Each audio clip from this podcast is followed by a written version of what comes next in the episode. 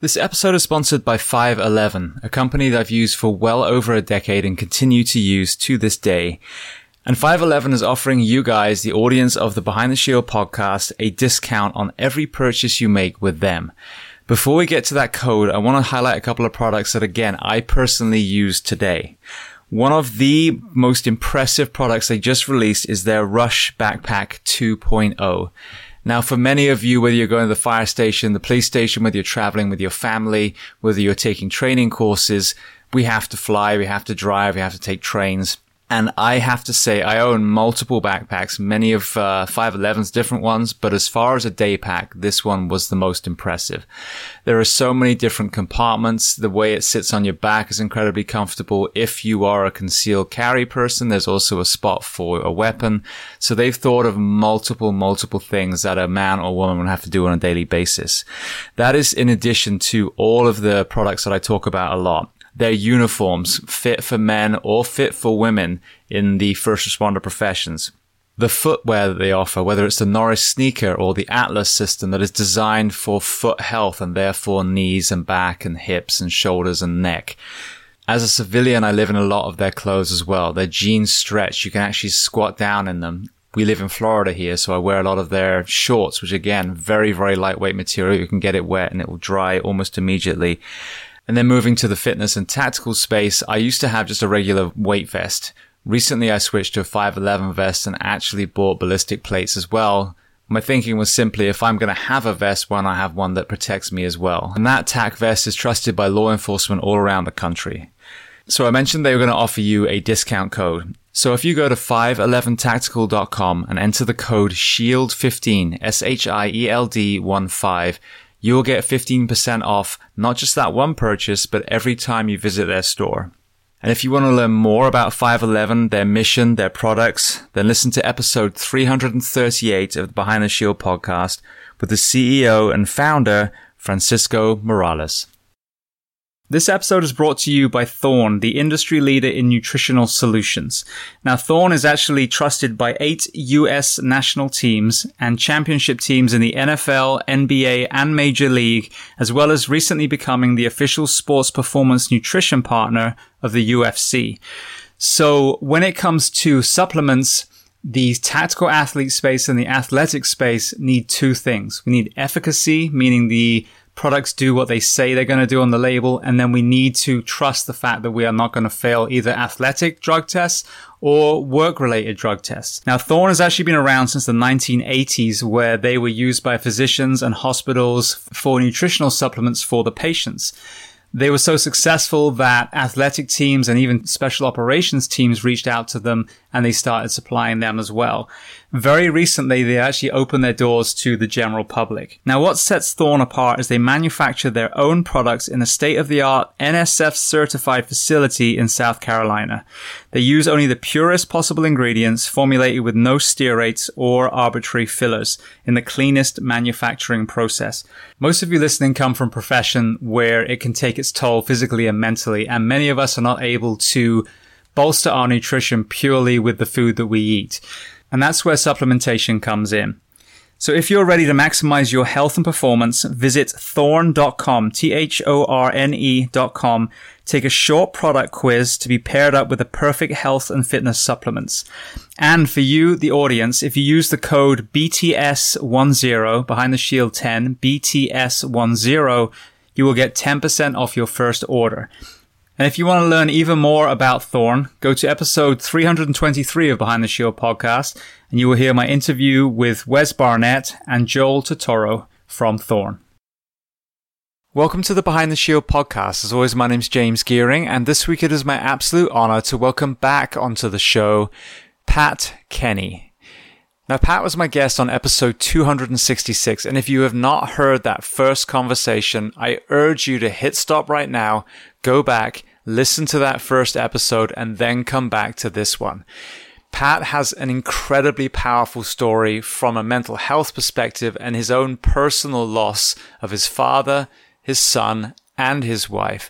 Now, in this second conversation, we discuss writing his book, Taking the Cape Off which not only walks the reader through his powerful journey, but provides so many takeaways from health, mental health, and grief.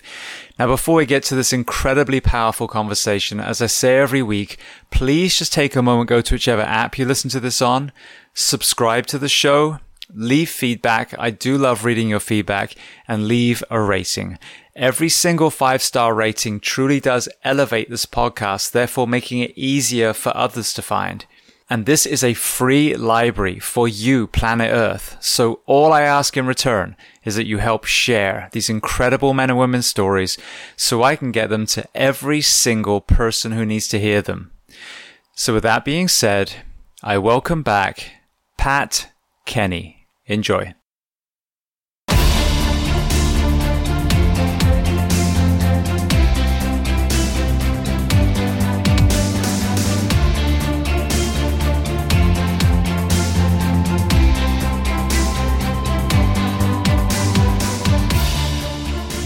All right. Well, Pat, um, I want to welcome you back to the show. The little backstory of this kind of introduction. We have spent the last 30 minutes trying to get past a bunch of gremlins in the works, and we just called out um, Eileen and Sean, and all of a sudden things started working again. So that kind of ties into the signs that I'm sure we're going to talk about today.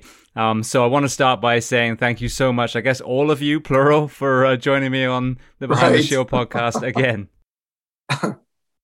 That's great. I'll have to uh, I'll have to move over on my chair and let them both fit on. So our last conversation was almost three years ago, and for everyone listening, um, it was episode 266. I always say this when I've had people on multiple times, but I think this is about as pertinent as ever with this particular conversation. If you haven't heard Pat's first episode on this show, I urge you to hit stop right now, go back, listen to 266 first, and then come back to this conversation because I don't want to drag you through all this again and you told such an incredible, powerful story. I think we chatted for like two hours in the end. Um, yeah. So I wanted to put that, that out first. So when we chatted last, you were still a professional firefighter, and I know you transitioned out. So let's begin with that. Talk to me about your decision to finally retire, and then I know that is such a huge struggle for so many responders. What was your transition out from the fire service like for you specifically? Uh, it's a, it's a great question, and and thanks so much for having me on. And I appreciate our friendship over the. It's hard to believe that's three years. Um, the time we've spent talking about a lot of other topics, and this one's a real a pertinent one. So, the decision to retire, I had originally in my mind going to retire when I was sixty. Um, so it would have been in 2017, and unfortunately, um, Eileen, my wife, was diagnosed with brain cancer in 2016. So our dream to be sitting on my 60th birthday in this little pub in Ireland, the oldest pub there called Sean's Pub, uh, went out the window. And it ended up instead taking um, her ashes over there to be buried at that point. And she gave me five things before she died, literally 48 hours before she died, that she wanted me to do. And one of them she made me promise was don't retire it's not a good time now. You'll be alone. You won't have a purpose. Um, it'll do bad things to you. And as usual, I always kidded that she was the sixth bugle in the house. I had five bugles, but it didn't mean a damn thing in this house. um, she was right. And um, so I stayed on in a great, great place called Western Springs with a lot of support from the, the people on the fire department as well as the administration. Um, and I stayed from 17 all the way until I got towards the end of 20, which meant that I my last year was spent also as the emergency manager, so dealing with the pandemic. A lot of people ask me, aren't you sorry that you didn't retire earlier so that you wouldn't have to go through that? And like most of us, um, I, if I do a self diagnosis, I am definitely a type AAA personality, and I would have had a hard time sitting on the sidelines for that one. So I'm glad that I was in the middle of it. Now, some days, if you'd asked me, I would have had a different answer, but um, I am very glad that I was part of that. And I was looking though, the book was going to be finished in November of 20. And it was time in my mind to go on to the next phase of my life. I had a great department, I had a great deputy. I'd started succession planning. We had moved people into new positions, and I had the support of village administration all the way across the board. So, it, it, in terms of succession planning, it couldn't have gone any smoother. But I had one spot that was critical that I had to make work, or else I wasn't going to make the move, and that was the deputy chief's position. My deputy was moving to chief. We didn't have anybody in the organization because we were a combination department who would be in a position to leave their full time career um, to be take that spot didn't really have the training yet, would have put them in a bad position, I think, more likely to fail than to succeed. And I had a young man who worked for me when I was the chief in Hinsdale that left our department to go to a bigger department for more chance of, of structure fires, more chance of advancement. Um, and we knew when he came into our organization, he was a leader. And he had gone to this other department and, as we had predicted, worked his way all the way up to fire chief. So I just took a shot at it. Thought I, I'm going to ask. Um, he's very successful there. Going from a bigger organization, coming to a kind of a tiny organization, not sure that he'd ever be interested in. Again, as one of those things that's signs that I believe in, if it's meant to be. Um, we had this conversation and we weren't, I went out with my significant other and, and he and his wife. And um, not five minutes into the conversation, his wife asked me, Are, you, you're thinking about retiring and is it true you're writing a book and uh, because at that point i didn't really tell anybody and i said yeah it is um, she said well yeah i'm looking for him too i've been looking in the paper all the time for a chief's job and my significant other kicked me under the table because i had said we pulled in the parking lot yeah this is a thousand to one odds here but i'm going to ask and i looked at her and i said really and then i looked at him and i said why and he said well i have to make a lot of cuts um, I've been given a number I have to reach. I've been given a plan. I gave them a plan that would have made it work. They told me no. Um, so I would lose positions and possibly have to close stations um, that I fought to open and to hire. And uh, I'm just lost. And so I didn't say another word. We went through all the way through dinner. At the end of dinner, I came out with two shots of Jameson. I put them on the table. He said, Oh, what are we celebrating? And I go, Well, it depends on your answer. And he ended up accepting to take the deputy chief's position when knowing then that when the chief leaves, he would move up. So it couldn't have been better succession planning if, if I had written it in a, a different book. Well, now my decision is he needed to move and we needed to get this done by January. Um, the first thing I learned about if you're going to make a retirement date, don't make it in the Midwest in the middle of winter when there's one hour of sun a day, and your biggest decision on Friday might be a $3 million decision. And your decision on Monday is do I snow plow at 10 in the morning or do I do it at 2 o'clock in the afternoon? Um, so I, I really struggled the first four months. COVID was still in place, so I couldn't go teach, I couldn't go speak, I really couldn't go out of the house for a whole lot. And um, I felt that wave of depression that I didn't think I would have. And many of my colleagues that I talked to were like, yeah, but you felt like you had this all set. And I go, I did. I walked out and the place is better without me. And there are strong people who have the same mission and the same care for people that I feel fantastic about. So if I feel so fantastic, why do I feel lousy? Um, I wanted to call up and say, you know, can you just pretend like you, you can't find a key that you really need and call me just so I feel needed? And I went to my counselor and said, um, Can you kind of fill me in here on what's going on? Why am I why am I feeling this way? And she said, Do you realize that in a lot of major companies, what they actually do is they bring in um, counselors to help work their way through when you're making this transition. She goes, Now you're not going to find that in the fire service, but everybody goes through this. So what phases that you're going through are, are natural. So I thought, okay, I just got to push through. And, and by June, weather's getting nicer. I'm able to go outside and do more because physical fitness definitely keeps me going, definitely works hand in hand with my mental health well being. And I started to be able to go speak and I, I got a second wind okay, this is kind of where my new direction where, where I should be able to go. But I can tell you, so I retired in January of 2021, and here we are in September 1st of 2022. And am I still fully adjusted to that? No. Um, I still have struggles. My, the joke is my my middle son Patrick, people will ask him, so, so how does your like your dad like being retired? And he'll always say, um, I don't know yet because he's not really retired. He just doesn't go to a firehouse. So I found myself keeping myself very busy, almost too busy. And the timing of our interview, as, as I always believe when we connect, there's a purpose to it. Why we laughed about the angels at the beginning here.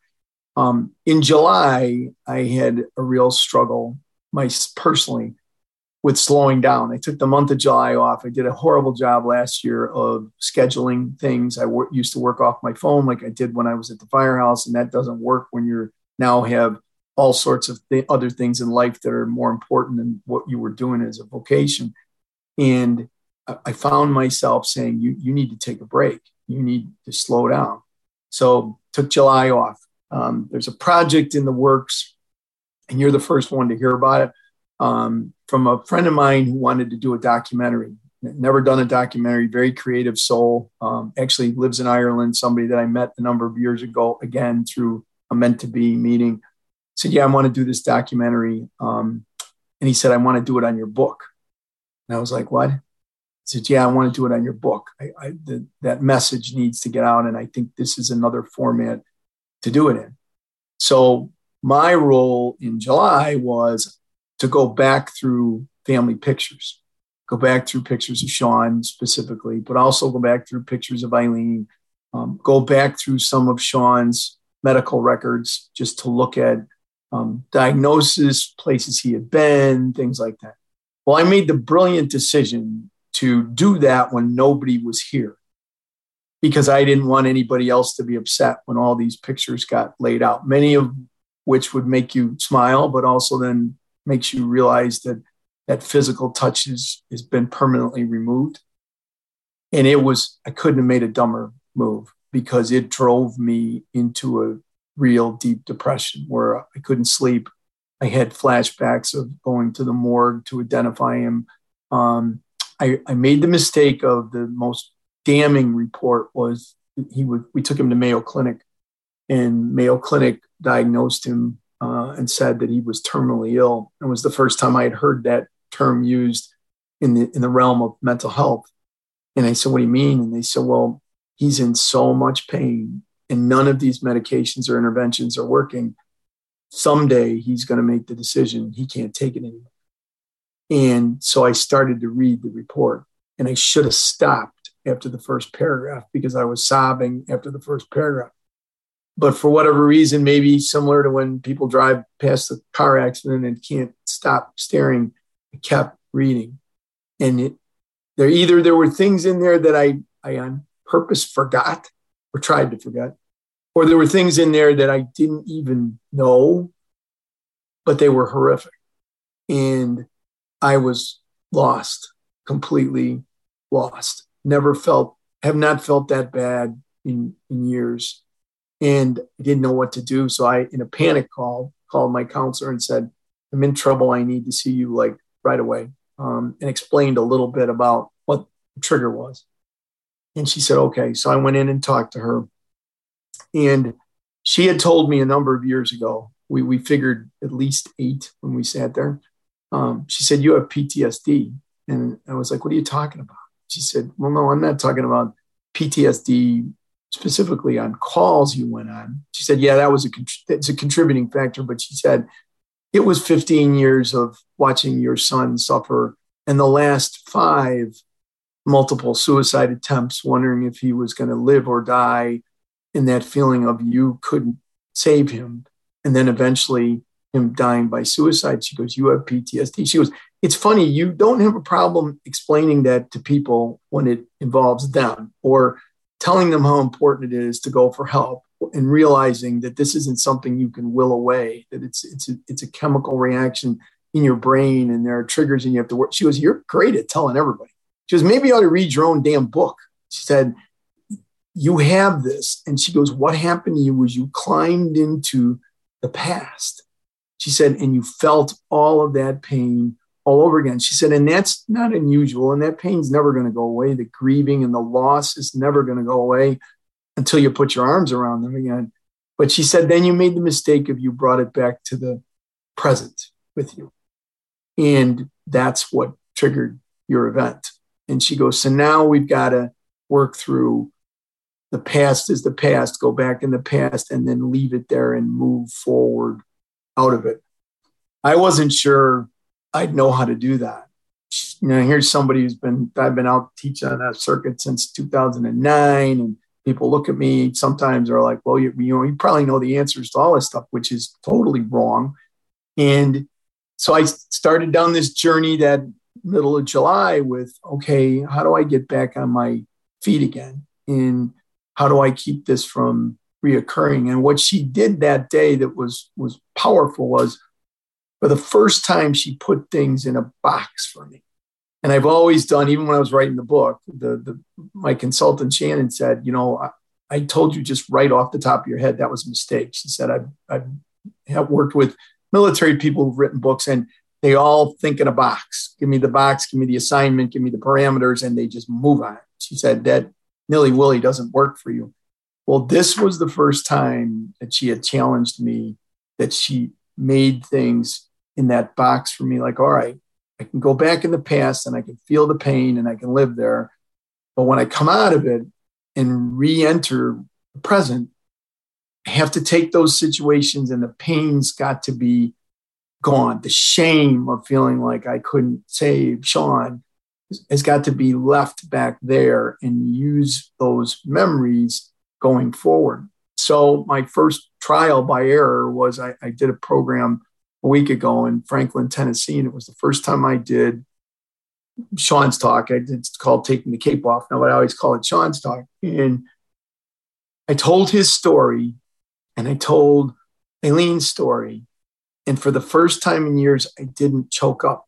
Sometimes I just break down and cry for a little while and in the middle of the presentation. But this time I didn't even choke up. And I literally stopped and thought about before I went on, like, okay, when you tell the story, it's in the past.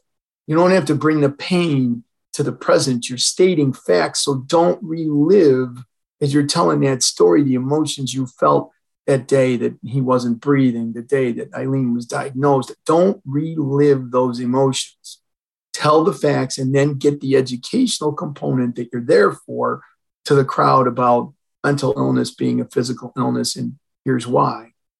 And I'm amazed because always I get emotional and always afterwards I am exhausted, like I'd gone out and ran 20 miles. And this time I wasn't. Now, would I tell you it's the best presentation I've done? No, because I was rushing and I was thinking instead of just reacting.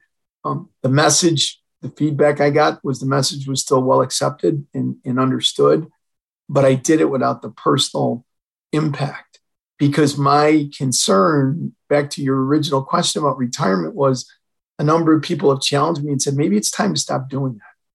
Maybe it's destructive now. It was helpful in the beginning you and Eileen got to do that together. It really probably helped save your marriage because you had a common goal. Because so many marriages, when you lose a child, regardless of circumstances, end up in a divorce. But now maybe it's not a good thing. And I'll tell you what, that that part tore me apart. I'm like, yeah, you might be right, but if I stop, do I lose my connection with them? If I stop, do people not know about them? Do I not can't carry their legacy the way I could with what I'm doing. And that one was just hard to swallow. Last week gave me almost a permission slip of no, you, you can keep doing it. You just have to do it a different way. And uh, how I feel today talking to you versus if I had talked to you two weeks ago, completely different. Um, I feel like the mission has been redefined, that my life's purpose has not changed. It's just been reshaped. And I don't have to, I don't have to beat myself up in order to make the educational part out there or to make the connection with the audience that can resonate with the experience, but not at my own personal loss. So I'm much more comfortable now with going forward in that retirement section of my life as opposed to how I really have been over the last 18 months.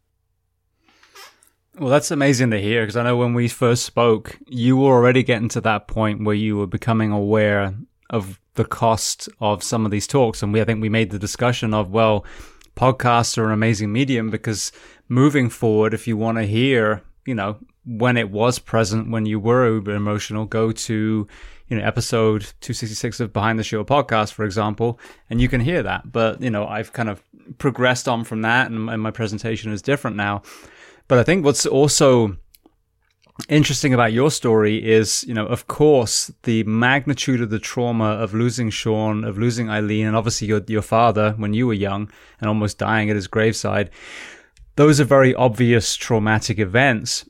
But if we're not taking into account the compounding element that is a, a, service in the, you know, in the fire service, and the sleep deprivation and the organizational stress and all you know all the things that we do see um, there's a huge amount to unpack when you transition out and i think what i see as one of the lesser discussed coping mechanisms is busyness and so you transition out now you still somewhat had the purpose because you were out there doing talks but you kind of lost that identity. You were now retired firefighter. You know, you weren't on a rig. You weren't driving an SUV or whatever it was at that point you weren't amongst that tribe anymore specifically. Um, you didn't drive home knowing that you know, in, in, in an operational sense, I made I made someone's life better today. And then as you started gating back on the the busyness that you were doing, I'm sure that was probably when things started cracking, and you were forced to then face things that you'd probably been suppressing with the workload you'd given yourself. No, you you summed it up very well. And you know me, when you asked me a question, I probably took up three quarters of the show just answering the first question. That's um, why I um, love you. I don't have to ask a few.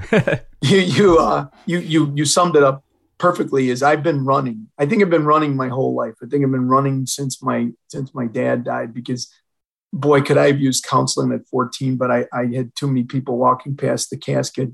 Um, and those of you who are listening who don't know, I was an only child. Um, saying you're now the man of the house. You're now the man of the house. So there was no time, especially being brought up in that tough Irish culture of to you know big boys don't cry, and there was you couldn't even mourn. It was like, all right, th- this is your job, and you want to make your dad proud. And I think I started to run then, and I don't know that I've ever stopped running until July when it hit me. Now, there have been other times where I've been on vacation or something in the past. And usually it's only a, was a week. So the first couple of days you're winding down, and then maybe the middle three you're able to slow down, and then the next couple you're winding back up because you're going back. I don't think I ever sat just in the quiet and the alone and let all those feelings catch up to me. Um, realizing that I didn't, there are parts of my, even my dad's loss that I still haven't finished grieving and in, in an unhealthy way, I think have, have, carried forward with me. And the same thing with, with Sean and, and, and with Eileen also, it, it, it all caught up. And the trigger was physically looking at a past, looking at a happy child, looking, there's a great picture of him. There's a little boy. And it just, it just broke my heart. I'm like, look at this great kid, this beautiful, good looking, and with the smile on his face of where the mental illness had not taken over yet. And thinking about what would he be now? I mean, he would be 37 coming up here in a couple of weeks, and wife, kids, what a great dad he would have been. And the reality is, he wouldn't have been any of those. He was too sick. He would have never had a quote unquote normal, forever what we call that normal life. But looking at those pictures was like, Yes, he could have. And then the second thing that hit me was, and did you do everything you could to make sure that he had every chance to do that? And it just relit.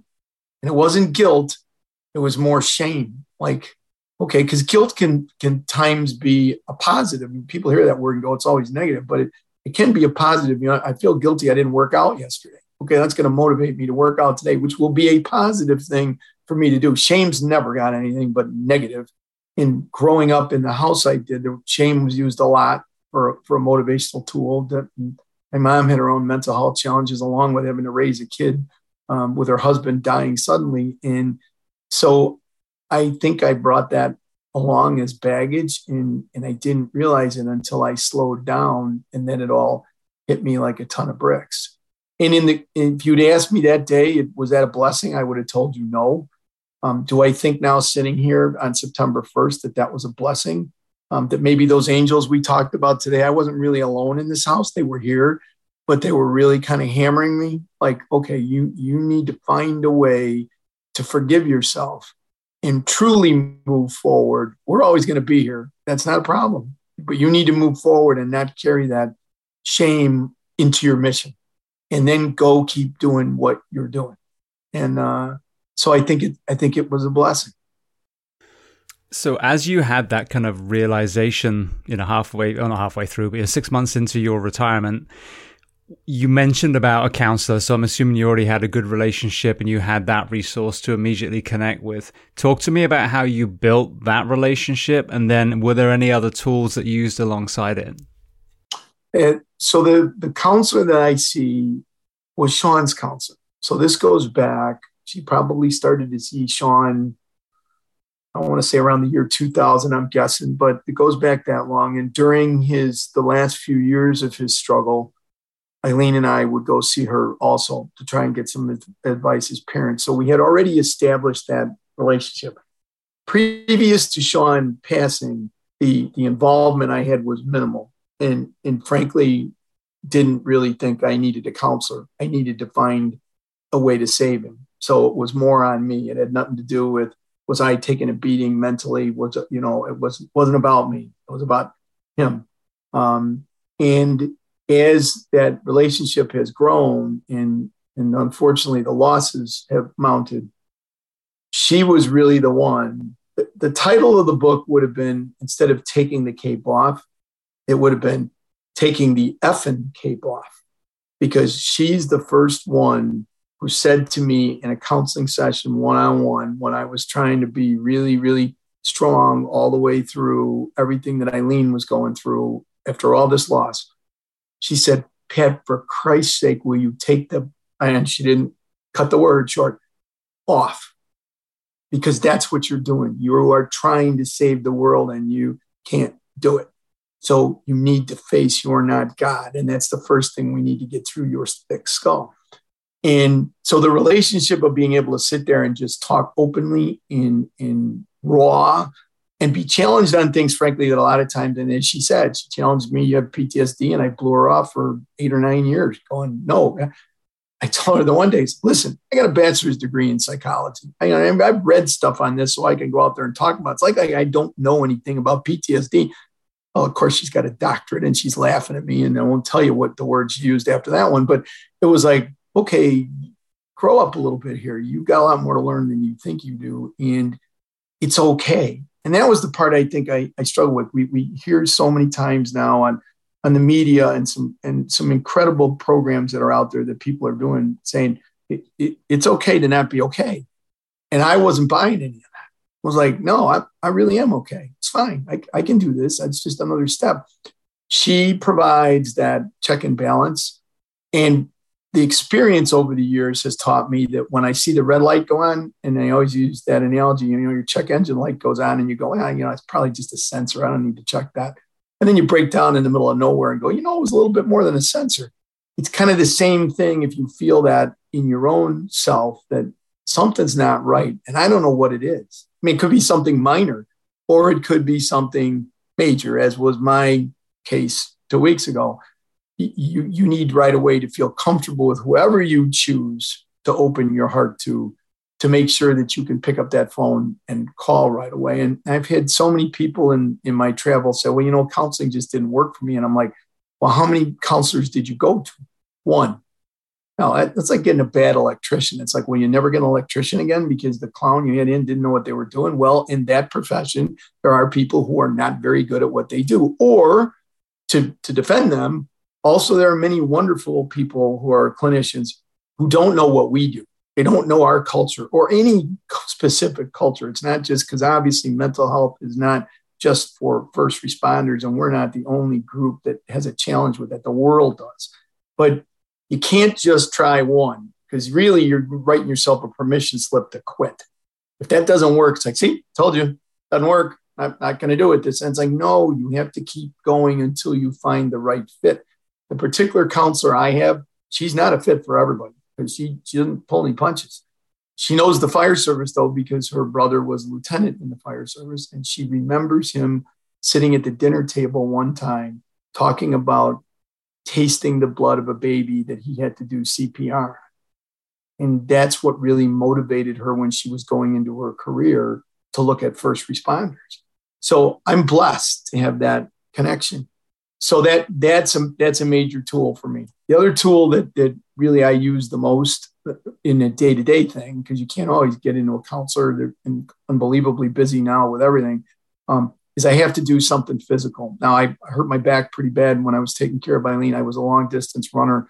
That really was my my almost my drug of being able to bring myself back up.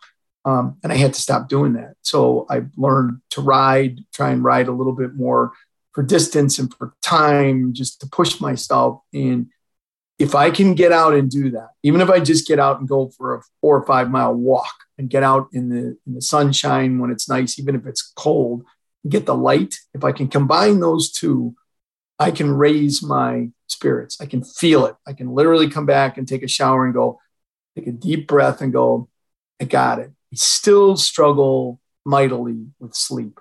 The sleep pattern that I have is just so disruptive. I've tried everything from meditation to medication to setting a certain schedule, and it just, I still wake up routinely. I don't have any trouble going to sleep. I wake up probably routinely two hours into a sleep cycle, wake up. So some of it is being 65. Some of it is you're getting up and you have to go to the bathroom. I get that, but it's beyond that. I'll wake up and be like, okay, I'm ready to go. What I've learned for me is that go back to bed then right away as much as you can. And usually I can fall back asleep. And if you wake up two hours later, don't beat yourself up over, oh my God, I only slept another two hours not he- not healthy, not the healthiest. I would give anything to get sleep like eight hours through the night just once. I can't remember the last time that I ever did that, and I feel it. It's harder to get out of bed in the morning, even especially getting older. It's more of a struggle. Um, again, blessed we're in the summer season, so it's bright here by 5:30 in the morning, and so it's it's much easier to get going. I dread the winter. Uh, I never was a big proponent of light makes that big of a difference. As I've gotten older, I absolutely see it in me that when it when it's bright and sunny out, again, it could be two below zero like it is here, and that doesn't bother me. It, it's like ah, it's bright, let's go.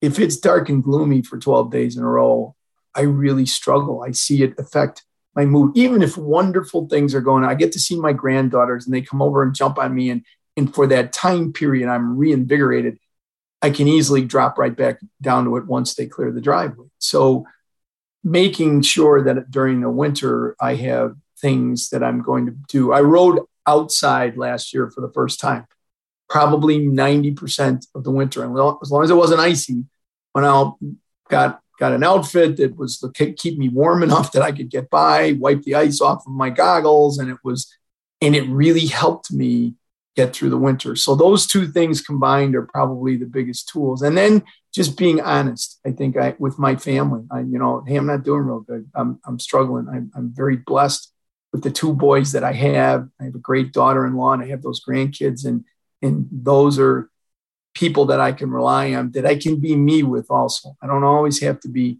up. I don't always have to be on. I can just say, yeah, you know, I'm, I'm struggling a little bit. Um, I, am not sure why, but I'm, and they'll always ask, are you, are you going to see the counselor? Yep.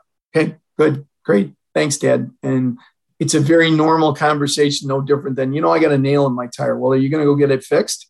Well, yeah, I'm going to go get it fixed because it could be dangerous. Okay, well, did you talk to the counselor? And um, it's really hard when you've you've written this book to give advice to so many people and then not follow it because the people who will call you out are your family and that's and that's good for me it's healthy for me well firstly with the sleep um, two things that i'm gonna of send you links for. One is something that i've used for years now. There's a navy seal that was on the show called doc parsley who was the first man that ever really educated me on sleep deprivation the acute effects the chronic effects. Um, and he when he, he was he was a working SEAL, he went to med school, came back as the SEAL's physician, found out through you know long story short, found out they were all on Ambien.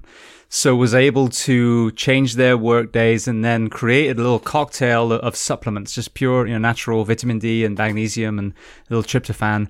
Um, and was able to wean them off this Ambien and get them good quality sleep. And I've had several of those seals report that very thing. So I've had him and obviously some of the people that were were under him.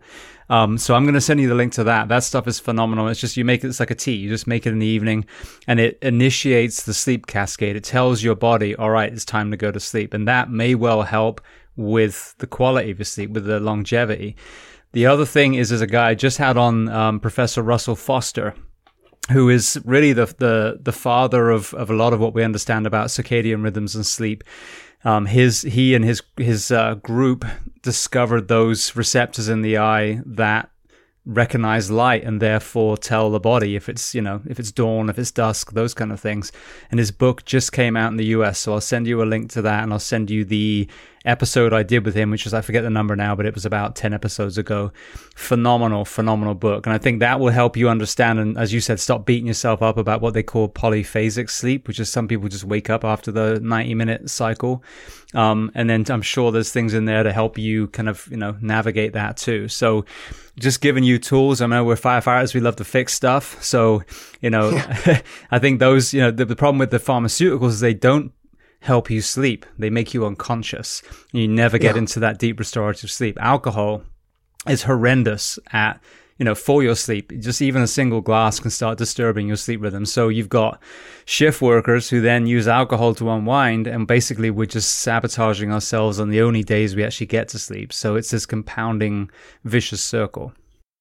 Yeah, no, that'd be good. That would be great. I'm open to at this point to to anything that would come down the pike to, that makes sense in terms of going working with your body because I, I feel sometimes when it goes to that whole sleep pattern, it's it's almost like I'm working against my own body. Like, well, no, you don't, you don't really need to sleep that much. Yeah, we're good. It's, it's okay. It, in fact, the first time there was a major storm um, in the, in the spring after I had retired um, and thunder and lightning. And normally our, our town in Western Springs flooded pretty easily. So I would be up and be going in. I literally, I heard a clap of thunder must have woke me up. I literally reached for my portable radio. And instead of my brain going, no, you don't do that anymore. I literally kept fumbling around like, no, it's here. And it took me, I'll bet uh, it wasn't long, but it seemed like an eternity, 30 seconds to go, you're retired. You don't go, they don't, you don't need to go on this. They don't want you there. You, they got it. And it was the weirdest feeling. And then trying to go back to sleep afterwards, I recounted in my mind how many times we would go on calls like that and come back and your adrenaline was kicking in, the cortisol's going through your system. Of course, we didn't realize it. And, and you're laying there staring at the ceiling going, okay, I'm going to get up in two hours, maybe an hour, now 15 minutes. Okay, that was fun. And then you pushed yourself through the day. So yeah, I, I'm, I'm open to, I, thank you very much. I'd appreciate that. Absolutely. Another thing, I want to get to the, the, um, the daylight element as well, but when I was talking to a couple of my dispatcher guests, um, you know, realization in the conversation was they get this high spike of adrenaline and cortisol the same way as someone in a chief's position would on a large incident, let's say pulse. But unlike the police officer, the, the firefighter that is forcing doors and, you know, evacuating people and moving stretchers, we boots on the ground responders usually have a, a kind of physical exertion that uses that adrenaline, uses that stress. But when you get banged out on a pediatric code and then halfway there, when your heart's through the roof, you get canceled. Or if you're a dispatcher and you're hearing someone choking to death while you're trying to get us to them, or you're a chief trying to navigate, you know, three trap firefighters, you've got all of that stress, but you don't have that exertion to offload that stress. So that's an interesting perspective I've never really thought about until I started interviewing the dispatchers. I had a chance to do uh, last, I think it was last winter. They kind of blend together, but um, our our mutual aid divisions has a conference, and they were kind enough to ask me, "What would you come down and speak to the chiefs?" And I said, "No, I got you know people in Illinois are tired of me. This is Kenny again. We don't need to hear him." But they have a, a breakout that was the dispatchers, so I asked to talk to them, and you, you're right on the button. The feedback I got was incredible about you know, first of all, very few of their organizations has something designed, whether it's an EAP or whether it's a counseling service or even peer support um, for dispatchers only. Because and you and boy, you're right on it. I, I remember back in the early '80s, they, the department I was on in Hinsdale, they brought in. I was a firefighter. They brought in a young lady that was an exercise physiologist, and I remember she told us if you go on a call at two o'clock in the morning for a report of smoke in the building, by the time you're in the rig, you're already at full tilt. You're, you're, you're going to war. You've got this. And then you get there and it's a dry event. She goes, The best thing you could do when you come back to the station is get on the exercise bike for 30 minutes. And we got hysterical. It's like, right, are you kidding me? I got three kids at home. I'm going to get on an exercise bike at two o'clock in the morning. No, I'm not doing it. Oh my God. She, she was right. Like we had no way to dump it. And, and the listening to dispatchers the response I got was exactly what you've run into, including, and then we never know the disposition. So let's say that we have the child that we're, we're talking to mom through who's choking to death. And then all of a sudden you hear the firefighters coming in through the door and it's like she hangs up. Most of the time they don't know did that child make it or not. And so they're living with that feeling of you talk about taking the cape off of of failure. Did, did I did I fail at the instructions? Did I give her enough? Did I give her the right sequence? And organizations don't even think about them. And so one of the things we talked about was just you're all sitting here right now. You all come from different organizations from all through this state. You should start to set up your own peer network of where you can at least start. If you can't take care of each other formally, you can take care of each other informally, which is huge. And then you start to build your network of how do we what professional services do we bring in? Because a lot of like just any other state many of our organizations the departments are volunteers so they they can't afford to have a, a, clinical psychologist on staff to be able to work with their people. And they don't have them for the dispatchers either but you can do it by getting organizations together and all identifying somebody and vetting them to know they do understand the trauma that those people go through and they're there for them to reach out to if it's something that they need to. And uh, you're right. I think being able to dump that physically, probably why that physical outlet has always been such a good thing for me. Probably pent up stuff in me that I get to get rid of along with the daily stuff. Well, also the daylight. So you were talking about Illinois and having the darker months. Obviously, coming from England originally, that was something that we dealt with. It was, you know, overcast, you know, probably two thirds of the year. And it wasn't this magnificent rain and storms that we get in Florida. When it was raining, it was drizzle and, you know, it was just miserable, cold. And, but it's such a beautiful country full of amazing people, but our weather blows. So, uh, when I moved to Florida, you know, I always thought of myself as a solar panel, and it was true because I'd worked in um, upstate New York and you know lived around the world. And when I was somewhere that had a lot of sunshine, I just felt better. You know, I felt like I had more energy. And as you were saying, you can have a bad day on a sunny day, and it's still a good day. You can have a good day right. on a gloomy day, and it feels like you're depressed. Right. So there's a lot of value, I think, to looking at firstly dispatch. Okay, you're you, you work the 12 in the in the daytime. Well in the winter you go to work and it's dark. You leave the building and it's dark. You've got no windows in your dispatch center like a lot of them do and then, you know, so you haven't basically seen sunlight for 24 hours. And we wonder why our dispatchers are so, you know, they struggle so much with their weight. I'm sure there's a, a huge mental health crisis, probably just isn't discussed very much. But the way that we work our dispatchers is very, very unhealthy as well. We should have, you know, big windows. I get, you know, reflection and screens and that kind of thing, but we should allow them to get as much light as we can because they're in this little cave staring at a screen for 12 hours a day.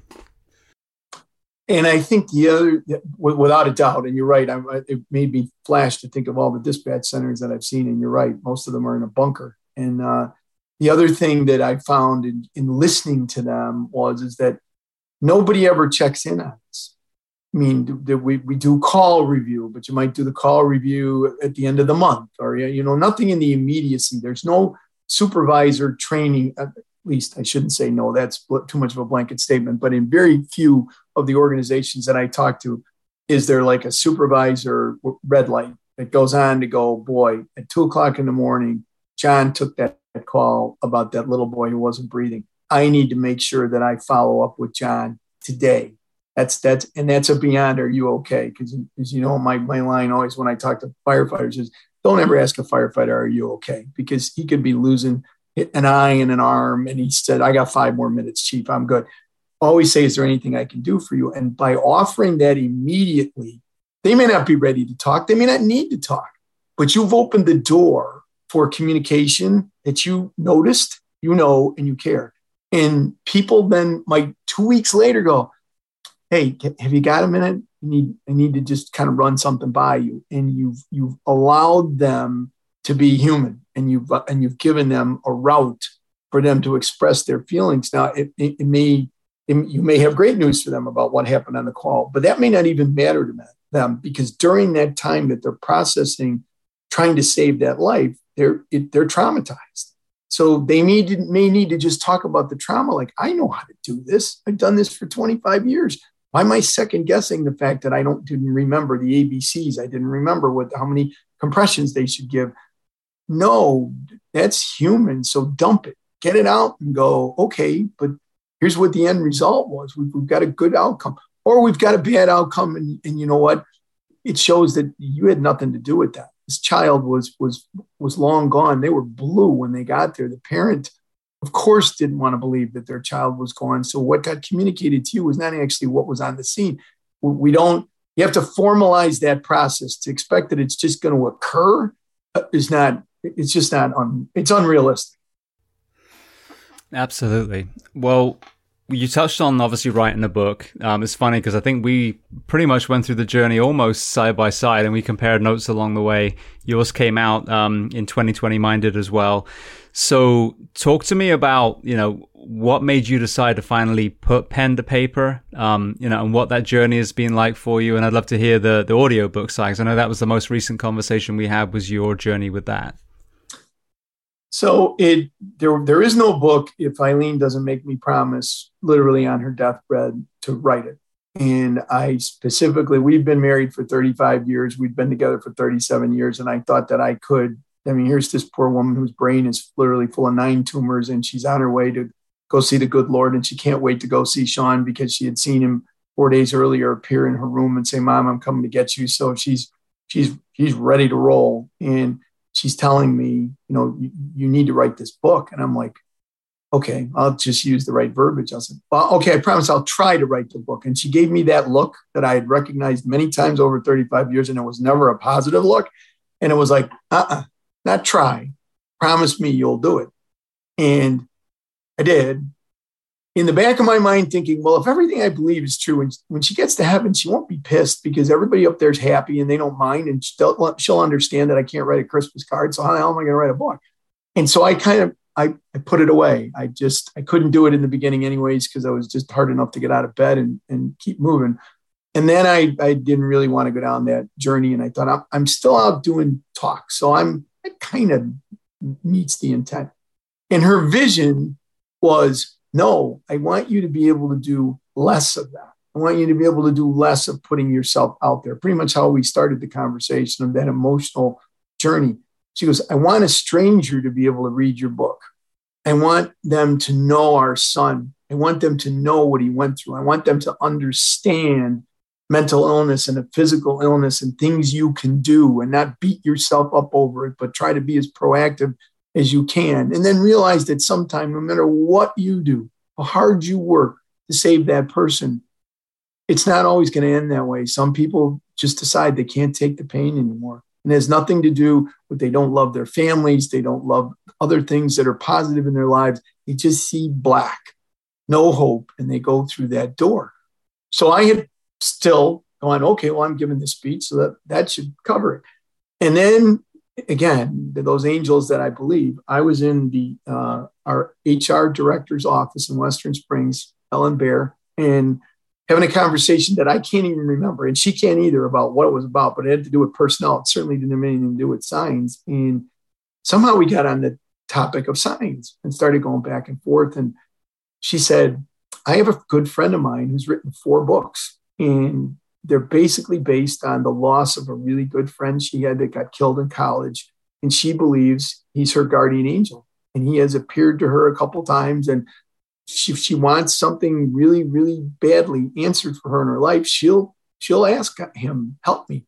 And the first time she did and thought she had an answer for what she wanted to do, the song that they both shared, loved, came immediately on the radio. She's like, Is this the right thing to do? Boom, the song comes on. Now, those of you out there listening going, Well, that's just a coincidence. You need to know this Irish guy doesn't believe in coincidences. Everything happens for a reason. I, I don't like a lot of the reasons. I don't understand a lot of the reasons, but I believe they do. She believed it. She believed it was him telling her yes, and she ended up making that decision. It ended up being a good one she wrote those books and Ellen said, You need to get together with her and just share your story. So she happened to live in the community not 15 minutes from me. It wasn't like she was in another state or another country. And so we set up a time to go and we met and it was it was so awkward. It was like a first date. Um, the first 20 minutes were just like, what am I doing here?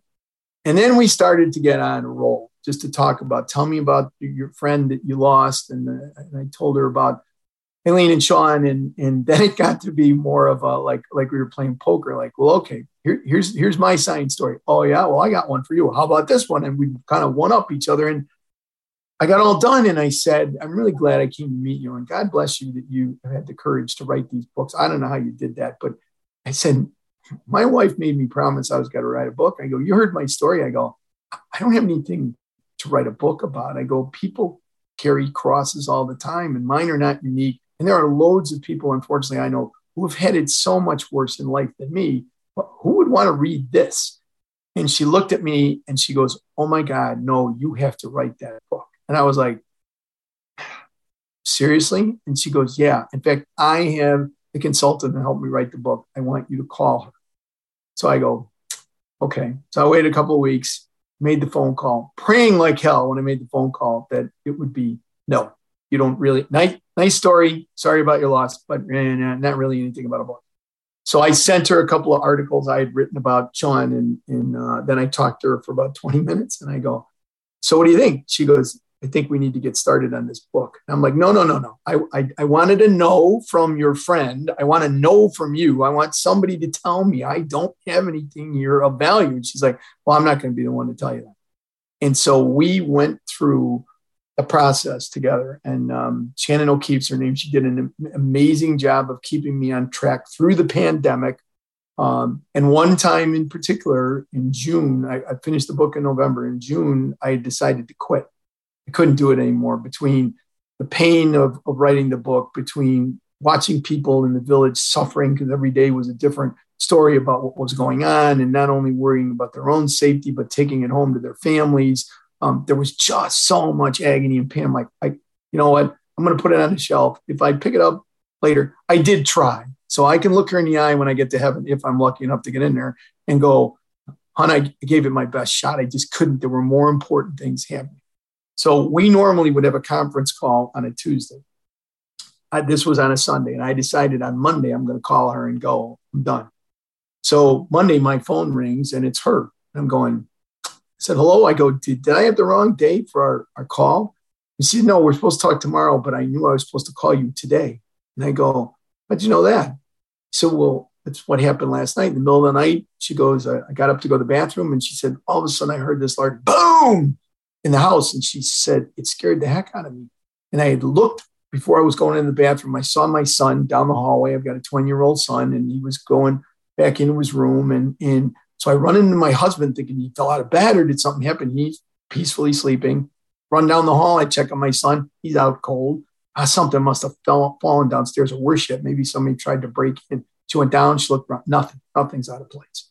She goes, I came back up to bed. My heart's pounding. I laid my head on the pillow and she said, I heard this voice, a male voice say, You need to call him. She said, Now I have loads of other clients besides you, but somehow I knew the him was you. Why do I need to call you? And I, I sat there for a minute and kind of got it together. And I went, Did I ever tell you what Sean's nickname was when he was growing up as a little boy? And she said, No.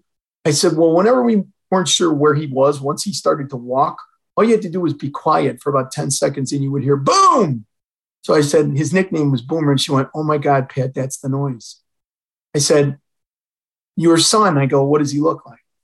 She said, Well, he's pretty well built. He 20 and, you know, just kind of 20 year old. And I go, so you saw him. I go, did you see his face? She said, no, he had his back to me. It was a shadow. I go, that wasn't your son. I go, that was my son. Because I go, I'm quitting. I can't do this anymore. And she got emotional on the phone and she said, like hell you are. She goes, Your kid was in my house. She goes, We're finishing this book. You take a little bit of a break and then we're going to go back and we are going to finish this. And if that doesn't happen, I would have shelved it and it would have never happened. So we make our way through the book. The book comes out and she said, Now you need to do the audible verse. I go, Oh, wait a minute. I go, That was not in the promise on the deathbed. Eileen did not say you need to write a book. And by the way, why don't you do the audible verse? And She goes, People now they the way that they read a lot of times is because they listen. You're going to miss an audience, maybe a younger audience who really needs to hear this.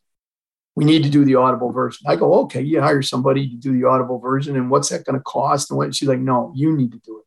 Like, no, I'm no professional narrator. I don't know how to do that. And she said, no, this book needs to be in your voice. People need to know, and they'll know if they're listening and it goes as smooth as hell, that it's a narrator. So he goes, You just need to be you and do the book. So we started the book, started to do that in March and didn't finish it until September because the young firefighter I had, um, Dino, who was just an amazing young man who read the book and, and became part of Sean's team and was all over it. And he did this on the side and was able to do all the specs and everything you need for Audible he would drive, usually it was about a 75 minute drive one way to the house. And the only rules were, Chief, you're not the chief when we do these recordings. Some days you're only going to do 20 minutes. I'm like, are you kidding me? This take forever. I can go on for hours, as, as I'm doing right now. He's like, no, goes, you won't. The quality won't be good. This is very emotional material in a lot of sections. People won't be able to hear you. Um, so the deal is you stop when I tell you to stop. Okay. So he was right. I think it was the second time we were recording, and I, I, had to recount some of the things about Sean. I lost it a number of times and got it back enough so that somebody listening to it hopefully sounds like somebody speaking it other than garbled. And he goes, You're done. And I'm like, Yeah, I am. Well, fast forward to September when we're in the home stretch, literally, we're doing the last part of the audible, and he comes down with leukemia now he's in his mid 20s. Oh, God. He's healthy as a horse, riding his motorcycle. Woke up one morning, a lot of pain, felt a little dizzy, thought he had an inner ear infection, and his balance was off and goes in, and he's got an aggressive leukemia growing inside of him.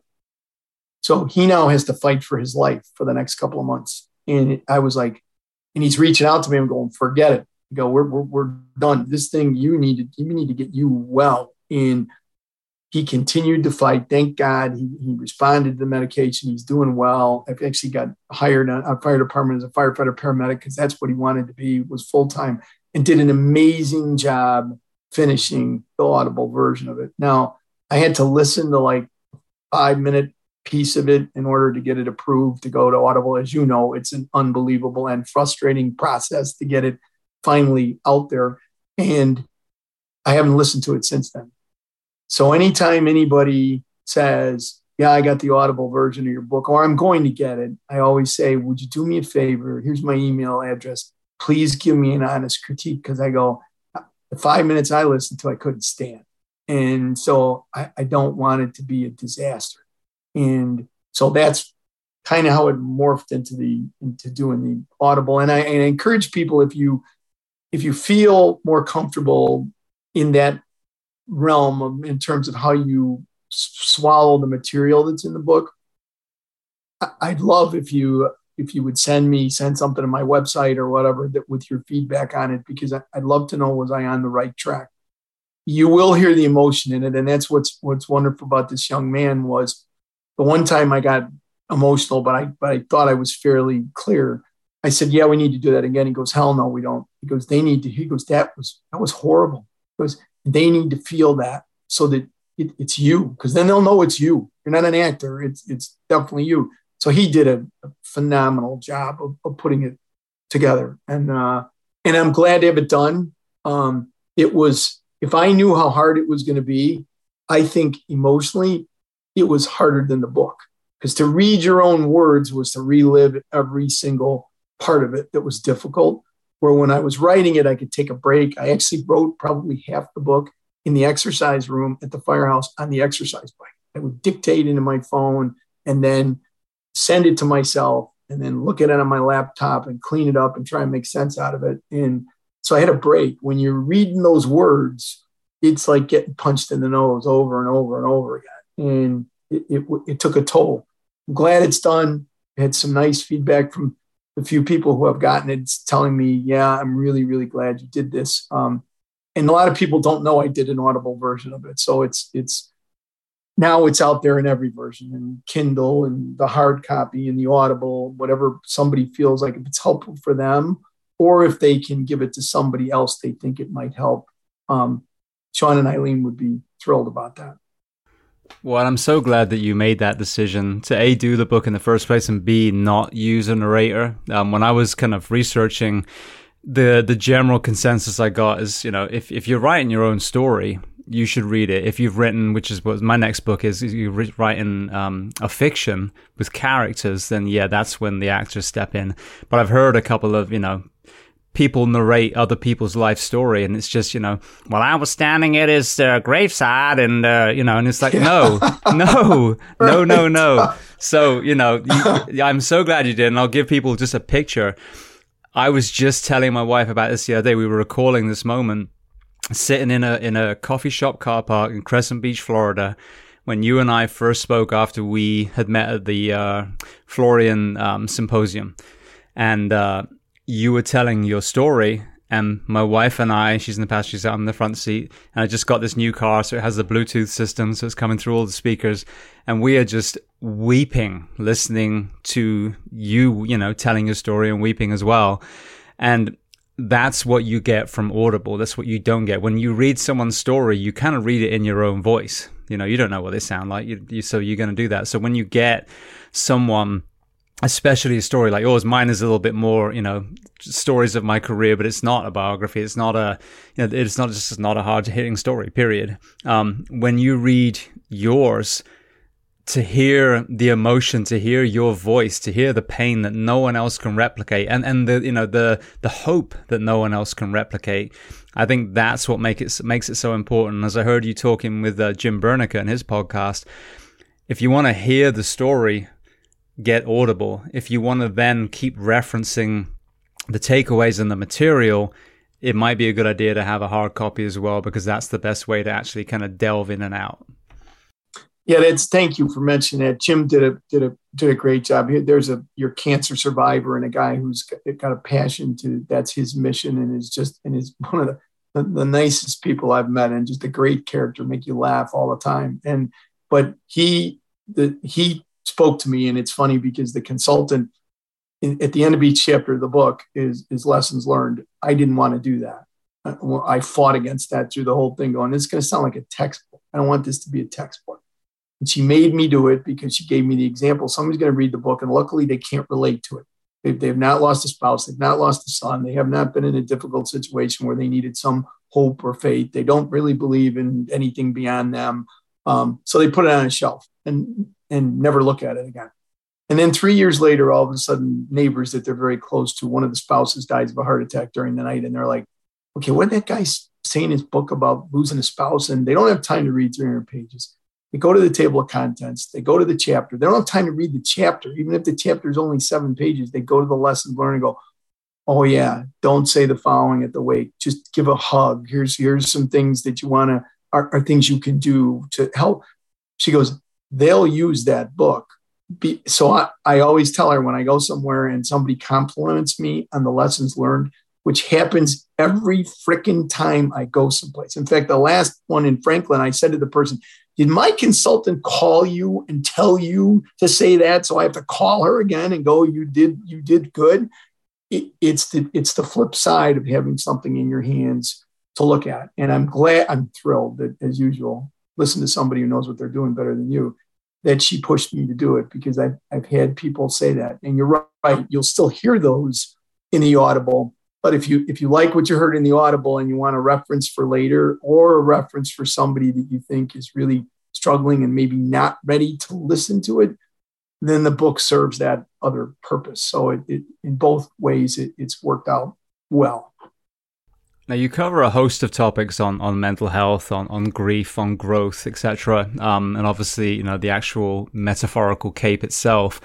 One area I want to delve in a little bit that I didn't hear you delve with, with Jim, because obviously, you know, I don't want to pull you through all the same questions that he already addressed to you, um, is actually being the parent of a child who is going through mental health issues. My son, um, went through a period of, of uh, depression and through some horrendous mishandling of his school and the school resource officer ended up being Baker acted in a three day hold. He hadn't done anything but cry. That's all he did.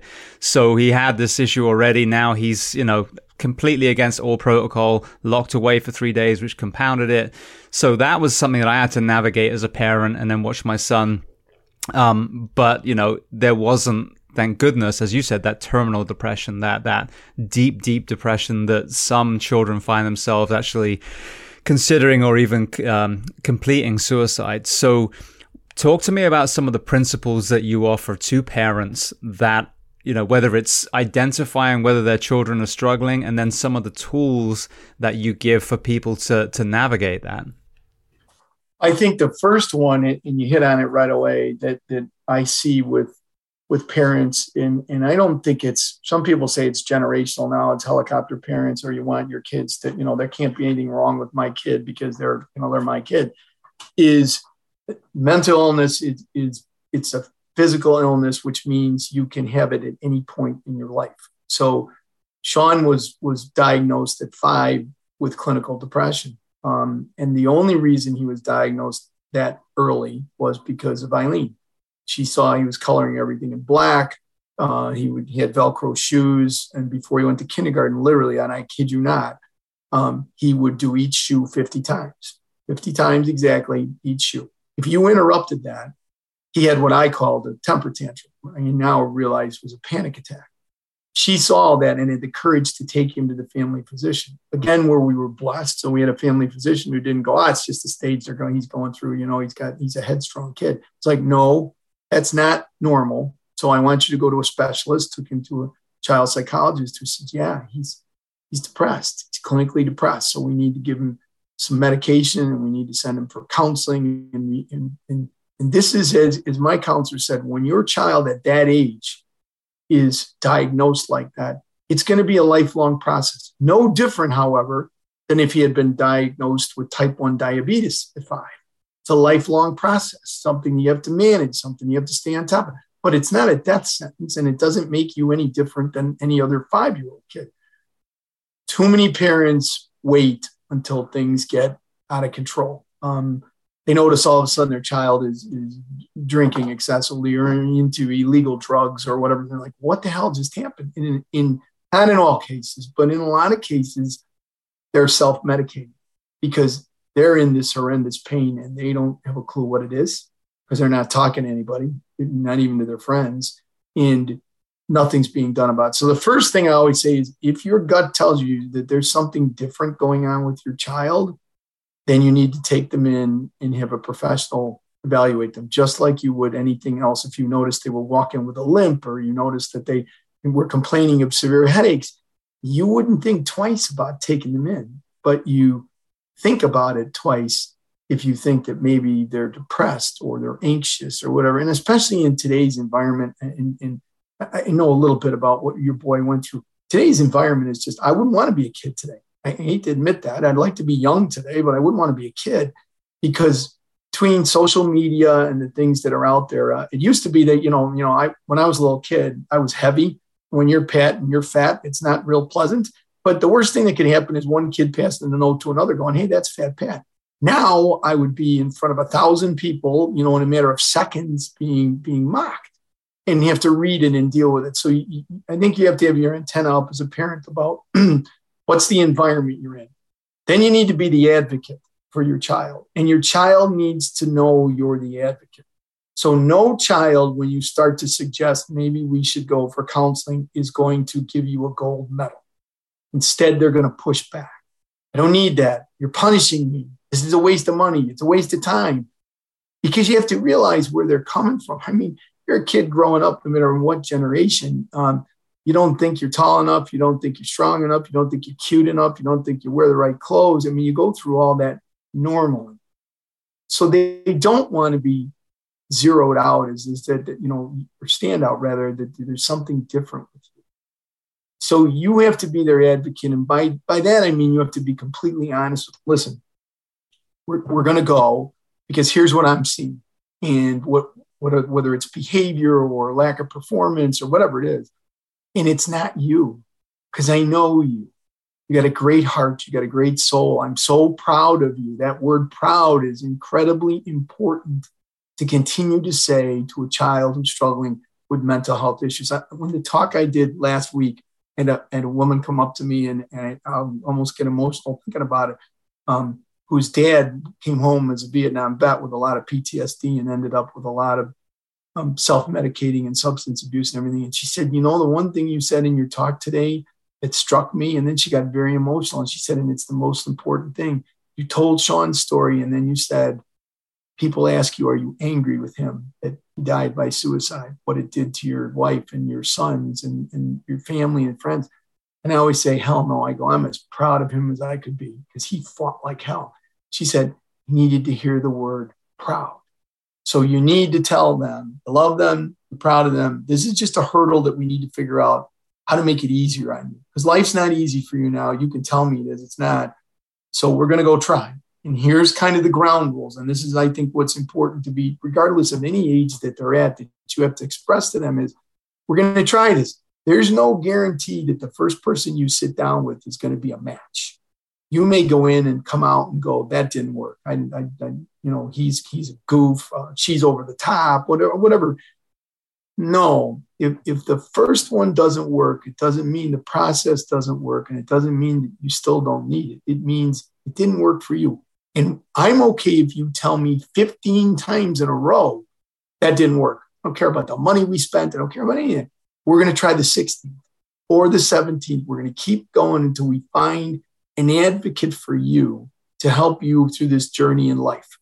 And we will stand behind you for whatever that person says. We're going to work as a team. There's going to be you and us, as we've always been a team, but now we're going to add a team player to it. We're going to add a consultant, somebody who's a special advisor who knows things that we don't know because we as parents don't know how to help you. And it's the, and then the other part of expressing and being totally honest with them, and it makes us feel like shit we can't help you and we're watching you struggle. And you're someday when you're a parent you'll understand it but it's horrible. So this is just as much for us as it is for you. So please give us a chance as a team to be stronger. We don't want to be yelling at each other all the time. You don't want to be locked in your room away because you don't you, you feel like you don't belong or you don't want anything to do with us we want this to be the most positive environment it can be and we want you to grow up to be as happy as you can be and in order to do that this is a step that we need to take. So please meet us halfway. And then you communicate as the process is going on, not overriding. You have to, because it's hard, really, really hard as a parent, especially when they're, when they're over 18 and the counselor's like, yeah, I really can't tell you anything. I mean, if they're going to do harm to themselves, yes, but otherwise I really can't share anything. I'm like, well, wait a minute. I, we're paying you and we need, we'd like to know what's going on so we can be more helpful. It's like, no, what your kid tells me in, in, in that privacy is is it's very very it's that sanctity that we're I'm not going to violate. So I can't professionally, but they're not going to do it morally either. And and being okay with not knowing, really hard, really, really, really difficult. But if you trust that person, you know they have a better shot of getting your child, especially if their illness is, is severe. It's a much better shot for them to make it out on the other end than you would be able to do as a parent as Eileen always said, if love could have saved Sean's life, he'd still be here. It's nothing to do with how much you love them or care about them. It has to do with getting the right person who can provide the information to them where they see results, whether that's with medication and, and therapy or therapy alone, however it is. If the child doesn't see that there's a benefit to them and they don't see hope at the end of the tunnel, that's what got snuffed out for Sean at the end. There was no hope everything was black. All it was was, as they told us at Mayo Clinic, he wakes up every day not deciding should he take his life today, but he wakes up every day making the decision to continue to live in that pain. And as a parent, understanding that doesn't mean you like it. It, it, it's devastating. but you understand the fact of what they're going through and go, okay, this is what's best for them. Not necessarily for me, it will be in the long run, but in that moment, it's a struggle. Please take your cape off and hand it to somebody else. You know better than me. You protect my child. You help them get through it, and, and I'll back you. And I think it's that fear to admit, and I always wonder, and I don't know, this is not scientifically proven. I'm not speaking about any data or any research that's out there, but I unfortunately get emails from parents whose kids were incredibly successful in high school and go away to college. Their dream, they go away someplace far away from home where they don't have to deal with mom and dad. They can actually feel like adults. And and the next thing, four or five months into it, they take their life. And it's like, whoa, what the hell just happened here? This is a well adjusted, very intelligent, loads of friends at the college of their dreams. And what happened here? Well, my theory in a lot of cases is there was probably something underlying there that was going on that nobody knew about and you wouldn't have known about. You can't beat yourself up over that. But they went from a very protected, positive environment where everything kind of went right. And now you put them sitting alone in a dorm room at two o'clock in the morning and they're about to flunk the first class that they have ever flunked in their entire life, maybe the first failure they've ever had in their entire life. And they don't have, they have nowhere to go because you haven't set up a system for them to know how to call, basically call 911 for them. And so that hope cycle goes down the drain a lot faster than it would normally. And all of a sudden, they're sitting in the dorm room going, I got two decisions. Do I want to still stay alive or do I figure out how I'm going to take my life? Because I don't want to be like this for the rest of my life. And we miss that segment. I always challenge parents when you're going away to look at colleges. Um, the firefighter in me goes, you know, take a look around the frat and sorority and find out do they have smoke detectors? Is it a sprinkler building or are they going to be upstairs in an attic where there's no way out? Um, ask that question, but also ask if my child at two o'clock in the morning feels devastated about something and does not want to call home and let mom and dad down because that's how they're picturing it. Can they get somebody at two o'clock in the morning, a person on the other end of the line, and somebody who's going to help them right away. Not say, we'll call back at 10 o'clock tomorrow morning, or they get a, a recording that says office hours are nine to five, Monday through Friday. Find that out. Doesn't mean hopefully your kid's not going to do it. College kids, incredibly, because they come from some varied backgrounds, have a lot of resiliency and, and do their own peer support without realizing they're doing it in so many different cases that it's really successful. And you never even know that some child was sitting there in the room thinking that maybe I don't want to be alive anymore. But as a parent, if you want to feel like you're going the extra step and you're anticipating what's going to happen, find, ask that question. Because if they can't answer it for you, I don't think that's where you want your kid to go. Whether you think they're incredibly well adjusted or you think they're struggling and or know that they have a mental health challenge, you want to make sure that they've got a life net and it's a tight, thick, covers everything. And because otherwise, it's a setup for failure. And I think we we miss that part of it routinely. And then people are shocked when something happens. And it's not their fault, not their fault as parents, and it certainly isn't their, that child's fault. It's the situation dictate that hope evaporated very, very quickly. I'm so glad that I asked that question because I've never had that explanation of that kind of age range suicide, you know, um, vulnerability before. And it reminds me of one of my guests, Emma Benoit. She was, I mean, drop dead gorgeous, blonde cheerleader from Louisiana, really sweet personality. And she shot herself, 18 years old, 17 or 18, um, survived her suicide attempt, ended up in a wheelchair, and she's on this road to, you know, trying to overcome that, that, uh, that paraplegia and get back on her feet again. But things that we don't think about, exactly like you said, which is a brand new thing to me. I'd never really put that loss of tribe in a college setting before in my mind, and it makes perfect sense. But one thing Emma reported, apart from, you know, the, the regular high school pressures, because, you know, just because you fit you know, you check boxes of what should be the popular person doesn't mean that you're actually feeling that inside. But also, you know, it's it's weird for me because in England we graduate at 16. So whether you're a 16 year old English kid or an 18 year old American kid, to to basically have a system that's set up so when you hit 18, you get given a piece of paper and you're like, all right, now, you know, go find a career. I mean, when you take a step back and think about that, if someone's already somewhat fragile and they just haven't had that epiphany yet of what they want to do, how many of us knew the profession that we wanted to enter when we were 18? Right. So either you have that crisis around the high school age and or you go to some college, realize you don't want to be there, you've lost your tribe, all those people you spent four years in high school with. Now you're alone in a dorm room, which I've been there. I totally understand that. Um, and if you don't find that new purpose, for me, ironically, when I went to university, it was taekwondo, it was martial arts. So I fought for the school, and that was my new tribe that that kept me, you know, on track. But and a lot of us, I think, I've talked about this at all you know, myself. You get in a, a, degree program, you're like, wait a second, this is shit. this is not right, going to put me on the path of what I want to do. You know, I did sports science, which was awesome, but it wasn't preparing me to become a great coach. It was to be a lab coat studying athletes and it was myopic what I was learning. So then you have this crisis of, well, I'm going to be X amount of thousands of dollars in debt which is what's so laughable about this kind of loan forgiveness argument that's going on when we're just financially killing our children. And then the adults of the world are saying, how are we going to forgive them 10,000? Well, you know, you charged them a hundred grand just to get the piece of paper that society told them they needed to have. Because we're, we're literally, I looked it up. We're the most expensive university system on the planet. So we're setting them up for even more mental health issues, you know? So you have that compounding element. And as you said, where, you know, whether their home is 10 miles down the road or a thousand miles across the country, there's that sense of isolation. And, you know, you can be, how many people commit suicide in, or, you know, complete suicide in the city of New York, surrounded by millions of people and feel crushingly lonely. So that is such a profound perspective that you've just given us.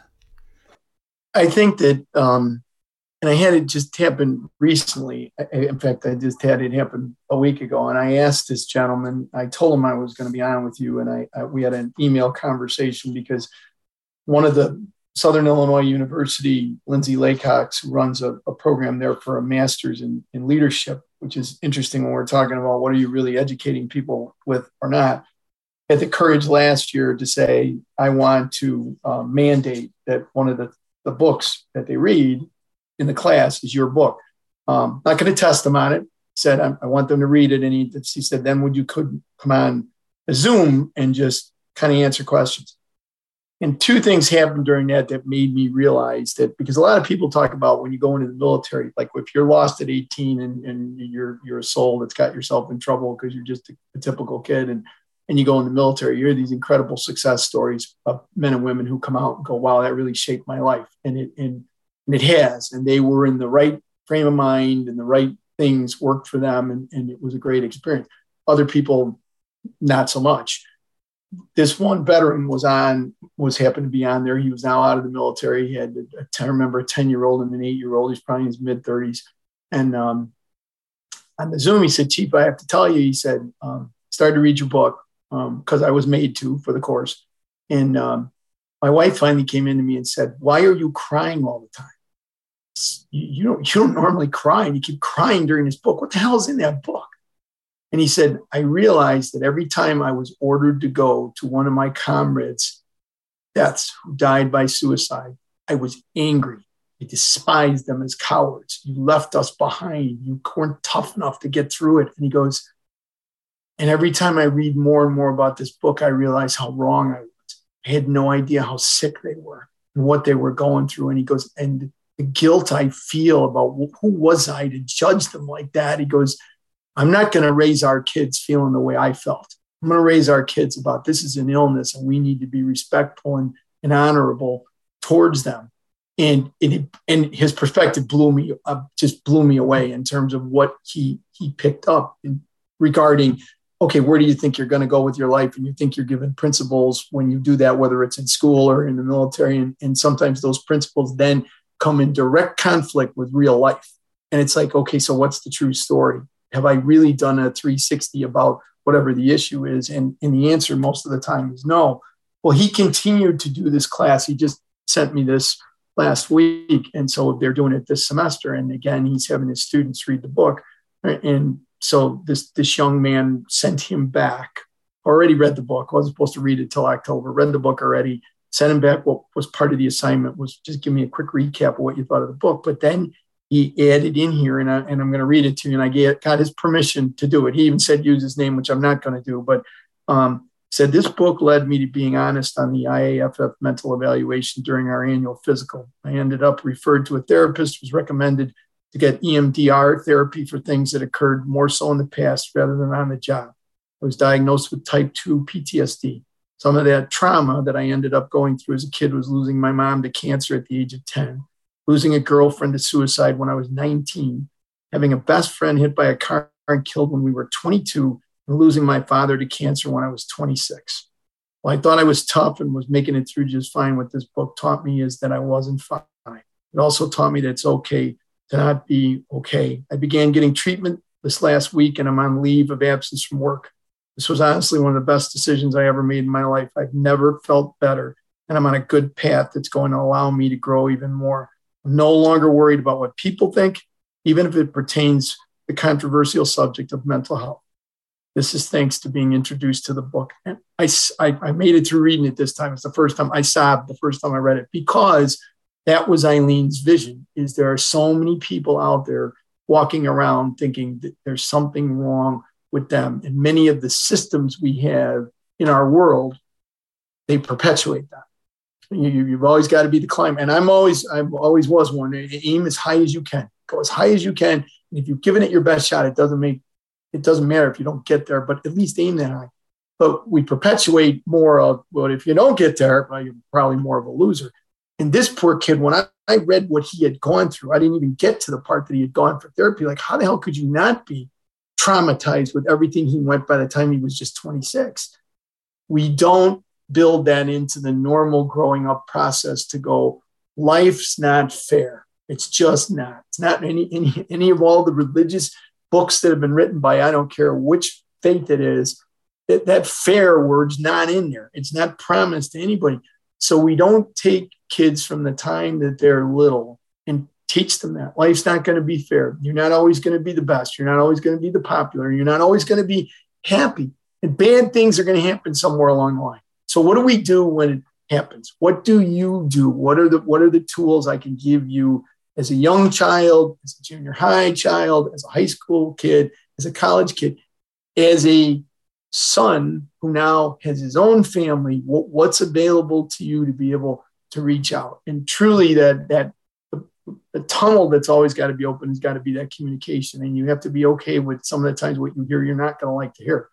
But if you react to that and you shut that down, now they're alone. And whether they physically are alone, sitting in a dorm room, or whether they're, as you put very well, standing in the middle of, of Manhattan with thousands of people walking by them on the street, they still feel alone. And once you cut that off, now that hope stream that normally comes into us naturally, the, the faucet starts to get tighter and tighter and tighter, and there's less and less and less of it. And whether we like it or not, it becomes the choice of do I stay like this or do I go?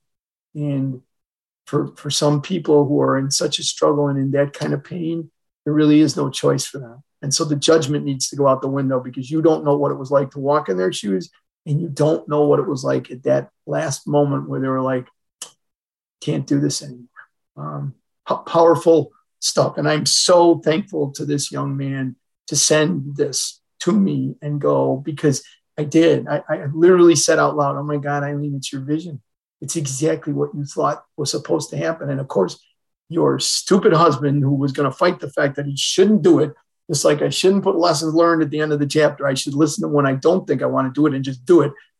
She was right. She was right, like she always was. And uh, I said, if it, if he was the only one that read that book, it would make all that effort worth everything that we did. 100%. I want to hit on a couple of things that you said because they, you know, they resonate and they they're things that I talked about before as well. The first one, as you know, most people would would would admit that they thought seven, eight, nine, ten years ago that suicide is cowardice. How could they do that to their family? Yeah, this whole conversation. Um, as I've now six years into this this podcast heard so many people who were right there, either about to you know to enact the plan for taking their own life, or some people, as I said with Emma or Kevin Hines, that literally went through with it and just survived. It, there's a couple of really strong reoccurring themes, real common denominators. One, of course, is suffering. I want the suffering to end, and, that, and that's a given. But the lesser understood one, and this, what I see now, it terrifies me because all the kind of compounding elements are there in the fire service, in law enforcement, in dispatch, in corrections, um, is you take someone who, when they walk through the front door of, you know, our profession, seemingly are, are doing okay. And then you add all these different layers, the sleep deprivation, the organizational stress, the, you know, the, the things that we see and do. And then, as I'll talk about in a second, the unseen childhood trauma, what we brought into the profession the brain starts becoming, as you said, that there's an illness, no different than obesity and diabetes and hypertension. You give the body bad food and no rest and recovery, it will break down. It will start to become diseased. And so what you hear is a shift from, um, you know, service and, and, and sacrifice in, in a healthy mind way to that being shifted to I am a burden to the ones that I love. And by taking myself away from them, by, by taking my own life, they will be better off. Now, to a healthy, well slept mind, that makes zero sense at all. Sadly, this was perfectly illustrated recently in, in Florida, where we had a couple. Both were police officers, a man and a woman. The man took his own life, and I think it was about seven days later, the female officer took her own life, and they left behind a brand new infant baby. And so everyone's like, what the hell? You know, how could they be so selfish? Blah, blah, blah what a powerful statement of what was probably happening in their head. And, you know, the first one and the second one, of course, there was grief, but there was like, the world will be better off without me. And so when we talk about, you know, suicide, people are like, oh, yeah, think about your family. That's to me, that's that's the worst advice. The the thing that I think we should be having out front and center is if you are starting having thoughts that you are a burden to the ones that you love, that is your sign. That is your red flag to find that counselor, find that peer, find that whoever, whoever you are going to talk to. That is your crisis point because that doesn't make any sense. And that is when the, the miswiring of the brain is so bad. As I always say, you know, that hand that stops you getting too close from the roof of a tall building, that hand starts sliding to the back of you and pushing you towards the edge. So I never hear that mentioned when you when you feel like you're a burden, that should be one of our massive, massive alarm bells that someone is starting to slide down towards, you know, suicide ideation beyond. I, the first time that I understood or kind of understood how Sean could have got to where he got to on that day was I was out, out at the National Fire Academy and Dr. Thomas Joiner, who does a lot of um, research on because he lost his dad to suicide and did it for first responders. And he has a, he has a theory. There's loads of theories out there now, but the commonality of all of them is, is that you do lose hope. But interestingly enough, his three prongs that come first of all, he say first responders are at a higher risk level than other people because you've already made a conscious decision that your life is not the most important thing in the world. That you will put your life on the line for another viable life. And if you lose your life in the pursuit of doing that, it's noble and it's what you should have done. So this feeling of like, well, my life's going to be the most important thing. I'll fight to the death is really it's it's secondary for you. The other two components is feeling of you don't belong. So you think about all of the uh, as you're growing up and, and the challenges of being a child, and then especially starting to go through puberty in junior high and high school. It, don't belong. I don't fit. And so I, I applied the first two to Sean, which said, okay, first of all, if he, he obviously wasn't a first responder. So Dr. Joiner said that in lieu of that feeling of you took this oath and everything, is constant attempts that don't you don't complete, which Sean had done. So you've already gotten close to going, my life's really not that important. So, uh, so that component comes in the door that way. And they, they feel like they don't belong. Sean said to me, How many other 20 year olds, dad, do you know that have been hospitalized like six or seven times, that have had ECT nine times, that have had on these medications that they can't remember things that, that I'm, I'm kind of a, an albatross out there. And the last one in his theory is feeling like you're a burden. And so he said, you see that so much where that, that feeling of like, how could you ever feel like they'd be better off than you is, people literally do feel like I'm a burden. I don't I don't belong anymore. And so that common thing that was always said to me by firefighters who had retired, I'm like, hey, why don't you come back and stop in for a cup of coffee? I don't belong anymore. Okay. And then the feeling of like, well, that's just a burden for you to have to break down. I should be doing training, but you're going to take a, you feel sorry for me. So you sit down and have a cup of coffee. They lose their identity. So we see so many retirees that are at risk and commit and end up completing rather suicide because that very reason is I'm a burden to my family now. They have to worry about checking on me. They have to take me to doctor's appointment. That's not what I want. And I don't belong I don't, I don't fit. Lost my, as you said, I've lost my tribe. And all of a sudden now we've got that circle completed. So I, I think I love the way you put that. That's that if somebody's explaining that to you that they they feel like they're a burden, then that is a red flag. For me, also the other one is if you, you know I don't really belong. I don't fit here. I don't have any friends. I don't have any people with common interests. Whoa, whoa, whoa, whoa. We need to let's let's go talk to somebody about that because that's you never say that's not true because people will say to me, well, if I knew he was going to do that, I would have challenged him with, well, why, why? Look what you've got, all these wonderful things. You've got a great wife and you got a great career and you got all, no, don't do that because they don't see that.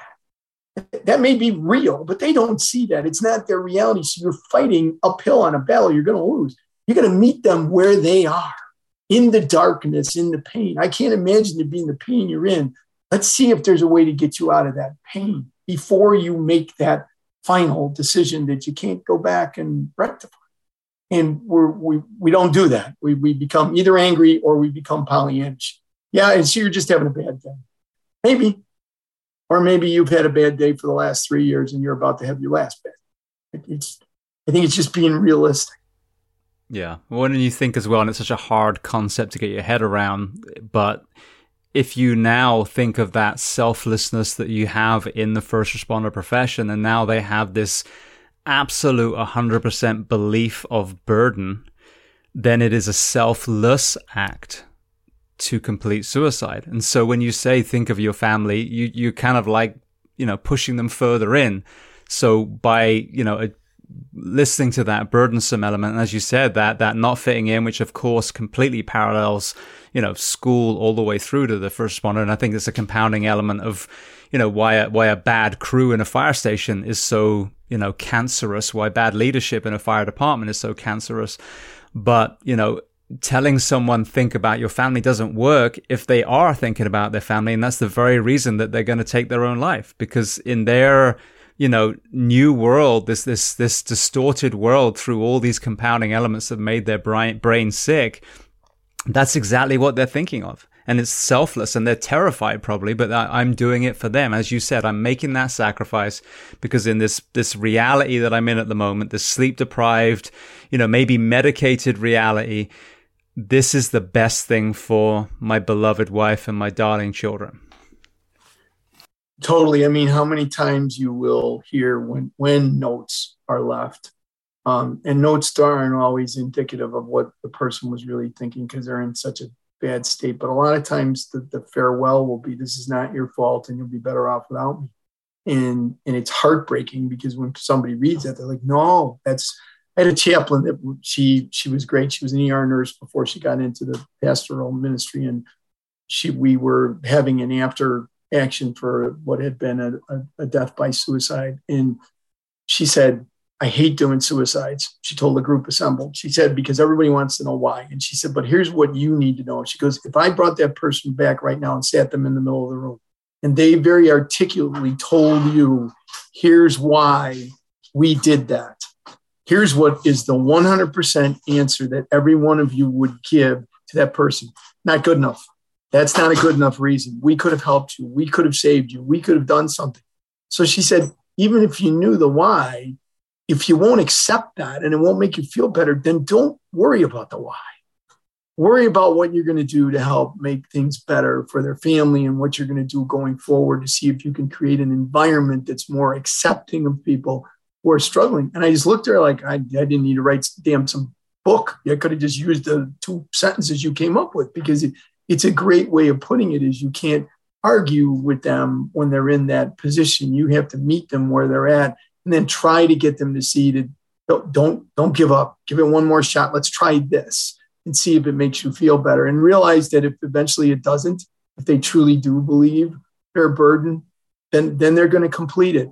And and don't look down on them. Then just realize the incredible pain that you hope you've never been through. And honestly, I and I can say it, and maybe it was the best reason for the experience I had. When I was 14, laying there in that grave next to my dad, I, I, my mom, my godmother, who loved me more than probably my mom or anybody in the world, I never thought about what it was going to do to them if I had completed that suicide. Never, it never crossed my mind at all. It was like my world is dark. My dad is someplace else. I believe he's there. I want to go be with him, and I don't care how much trouble I get in. And if it ends up it's all bullshit and there really is another place, at least I'm not going to feel the way I feel right now. So I can say, as somebody who sat there, I never once thought about, oh my God, what is it going to do to them? So the, the whole selfish thing, yeah, I could I could go off for a long time on that one. It's just it's just not true. It's a convenient way to make sense out of an act that is just so desperate that you can't wrap your arms around it unless you're the person sitting in that pain. Absolutely. Well, I one thing I talk about all the time, and I won't go down that road. I think we we talked about it the first time, but um, in the fire service specifically, if we don't address the work week and bring it down to you know a reasonable amount of of rest and recovery rather than working our men and women to the ground, we're never going to fix this issue in the fire service. But one, in my opinion, almost immediately actionable thing that we can start doing. It's kind of an aha moment I had probably about a year ago now.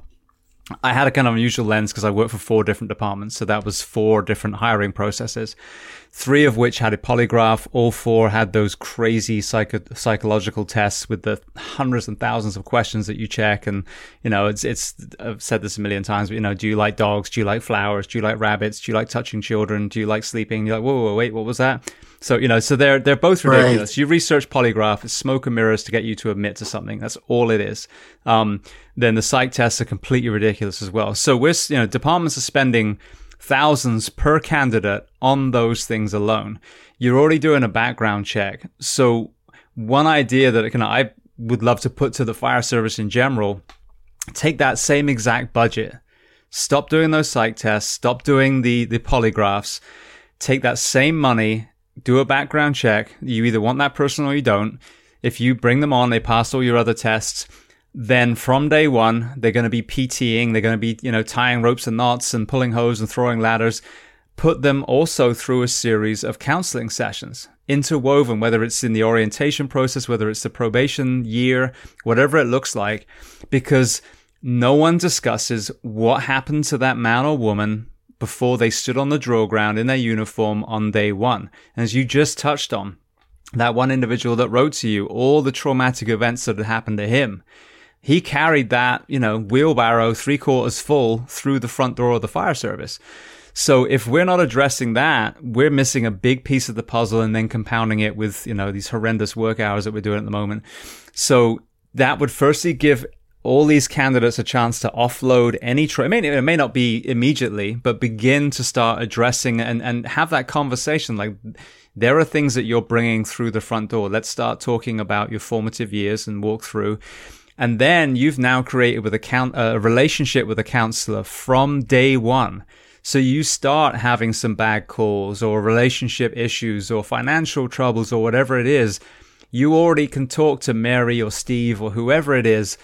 And that carries through your career the same way as, you know, ironically, it was Sean's counselor that you had as your go-to person. So that's something that I would love to see. It wouldn't cost an extra cent and just reallocate the funds from these two smoke and mirror ridiculous things that we do to box check in the fire service that really doesn't cover your ass at all and certainly doesn't sift the good ones from the bad ones and instead apply it to proactive counseling from day one as a brand new recruit. I couldn't agree more, and, I, and I've taken it a step farther when I when I've talked to different fire chiefs organizations and said when you do your orientation before the person ever even fills out an application, do you speak to mental health? So all of you recruit, and again, you know, what's our profile of a firefighter? You know, you spend loads of money on, on here are all the values they have, blah, blah, blah, blah, blah. The bottom line is if they're good people, they're going to come because they care. They really do want to make a difference. They really are going to open their heart to complete strangers. Okay, so we recruit those people in every country, in any language, it's all the same. And then we expose them to the absolute worst things that you could ever see, and we're shocked that it bothers them. So we don't even in the orientation as they're sitting there with their significant other go, you know, this isn't Chicago Fire. It's not backdraft. It's not, that's not the real world. But the real world is you're going to be exposed to some bad things that nobody else wants to or should have to deal with. And when that happens, it's going to affect you. It's not a matter of if, it's when it's going to affect you. And then what we're going to do when it does is we're going to provide the following things to take care of you and your loved one and, and lay out all the resources that you have. Because my theory is at that point, the person can go, whoa, this is not what I thought I was signing up for. I'm, I'm, I don't want to be exposed to that. I don't want to be around that. I don't want, okay, no problem. You can gracefully back out. Once you get hired and they hand you that cape, there is nobody that I know, even people that we've had to say during a probationary period, you know, this isn't just working out. You, you're not, you can't do this job safely. Who's not going to fight you on?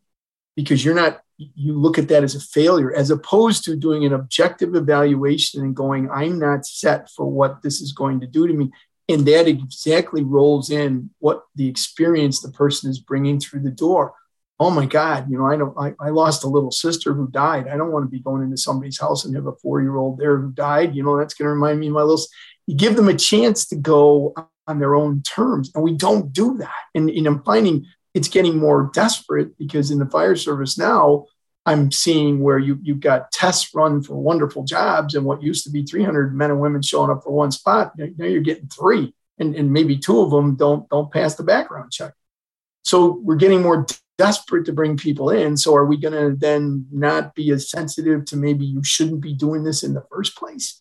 So as the person bringing them in, I care enough about you before I even know you to take care of you, or do I just bring you in and then you're another body and we don't have anything in the process? And then I absolutely agree with you.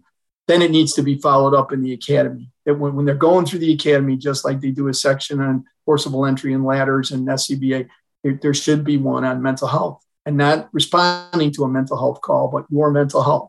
How are you going to deal with that? How are you going to deal with what if the isolation occurs in the academy? You're halfway through the academy and you get a call, your mom's just diagnosed with cancer.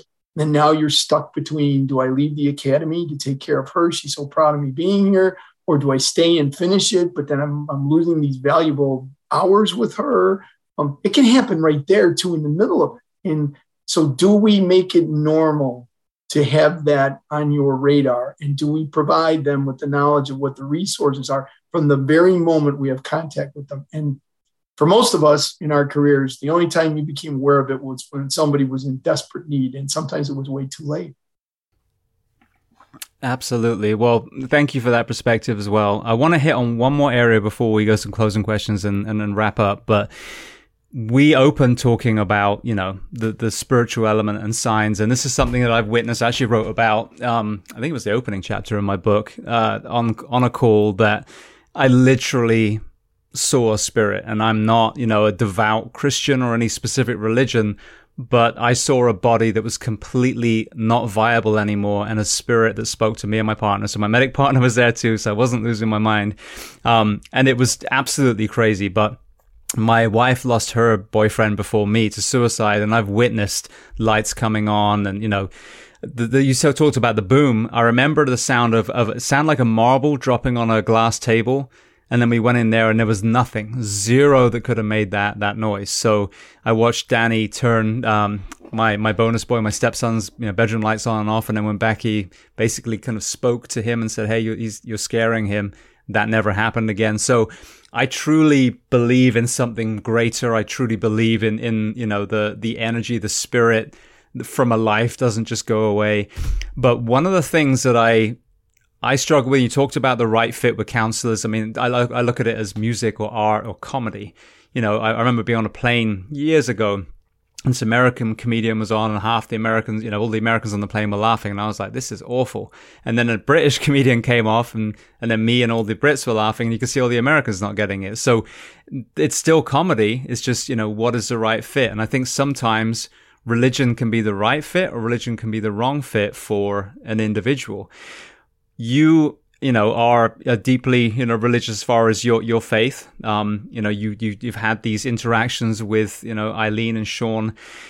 One of the things, though, I see people struggle with is when you know they'll go to their priest, their priest, their pastor, and you know they've lost a child, and they go, "Well, you know, God has a plan," and I see that not being a good response, not being a nurturing, healing response. So, how do you balance losing so many people with you know retaining that faith how how do you bring those two together? You know obviously this spirit is coming from love and kindness and compassion but when you receive loss after loss you know was your faith challenged and how did you navigate that?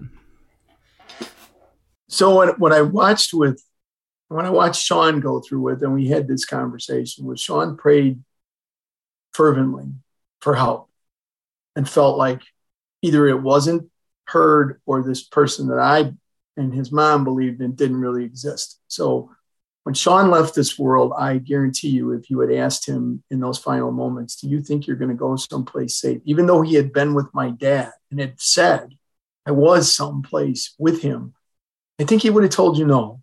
And, and that part always saddens me, but I get it totally. And we had the pastor in our living room the day after Sean died, actually where I'm standing right now. And he said to us, I'll, I've got a great power. I will take away all the pain that you're feeling right now. I can take it away. He said the only trade is there'll never be a Sean Kenny. You'll never remember him, anything about him, the good, the bad, it'll be erased. Are you willing to make that deal? And we both in tears said, No, no, we're not willing to make that deal. And he said, So he looked right at me. He said, Pat, what did you pray for for the last 15 years? I said, I prayed for him to be happy and to be healthy.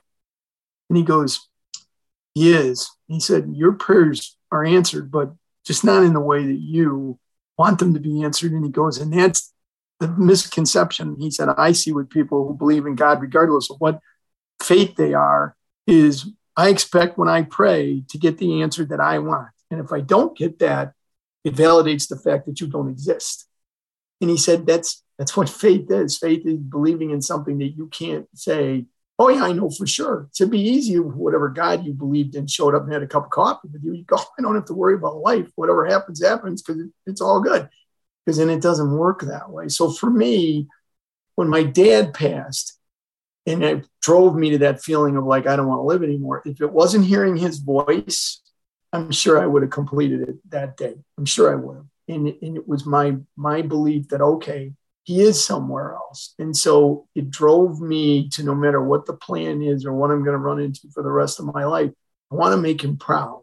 So I'm just going to do the best I can. And I don't understand this plan and I don't like this plan because I had a dream two weeks before he went into the hospital that was exactly what the funeral home looked like the suit he was wearing, the casket, and the smell of the flowers. To this day, if I smell those flowers, I get nauseous.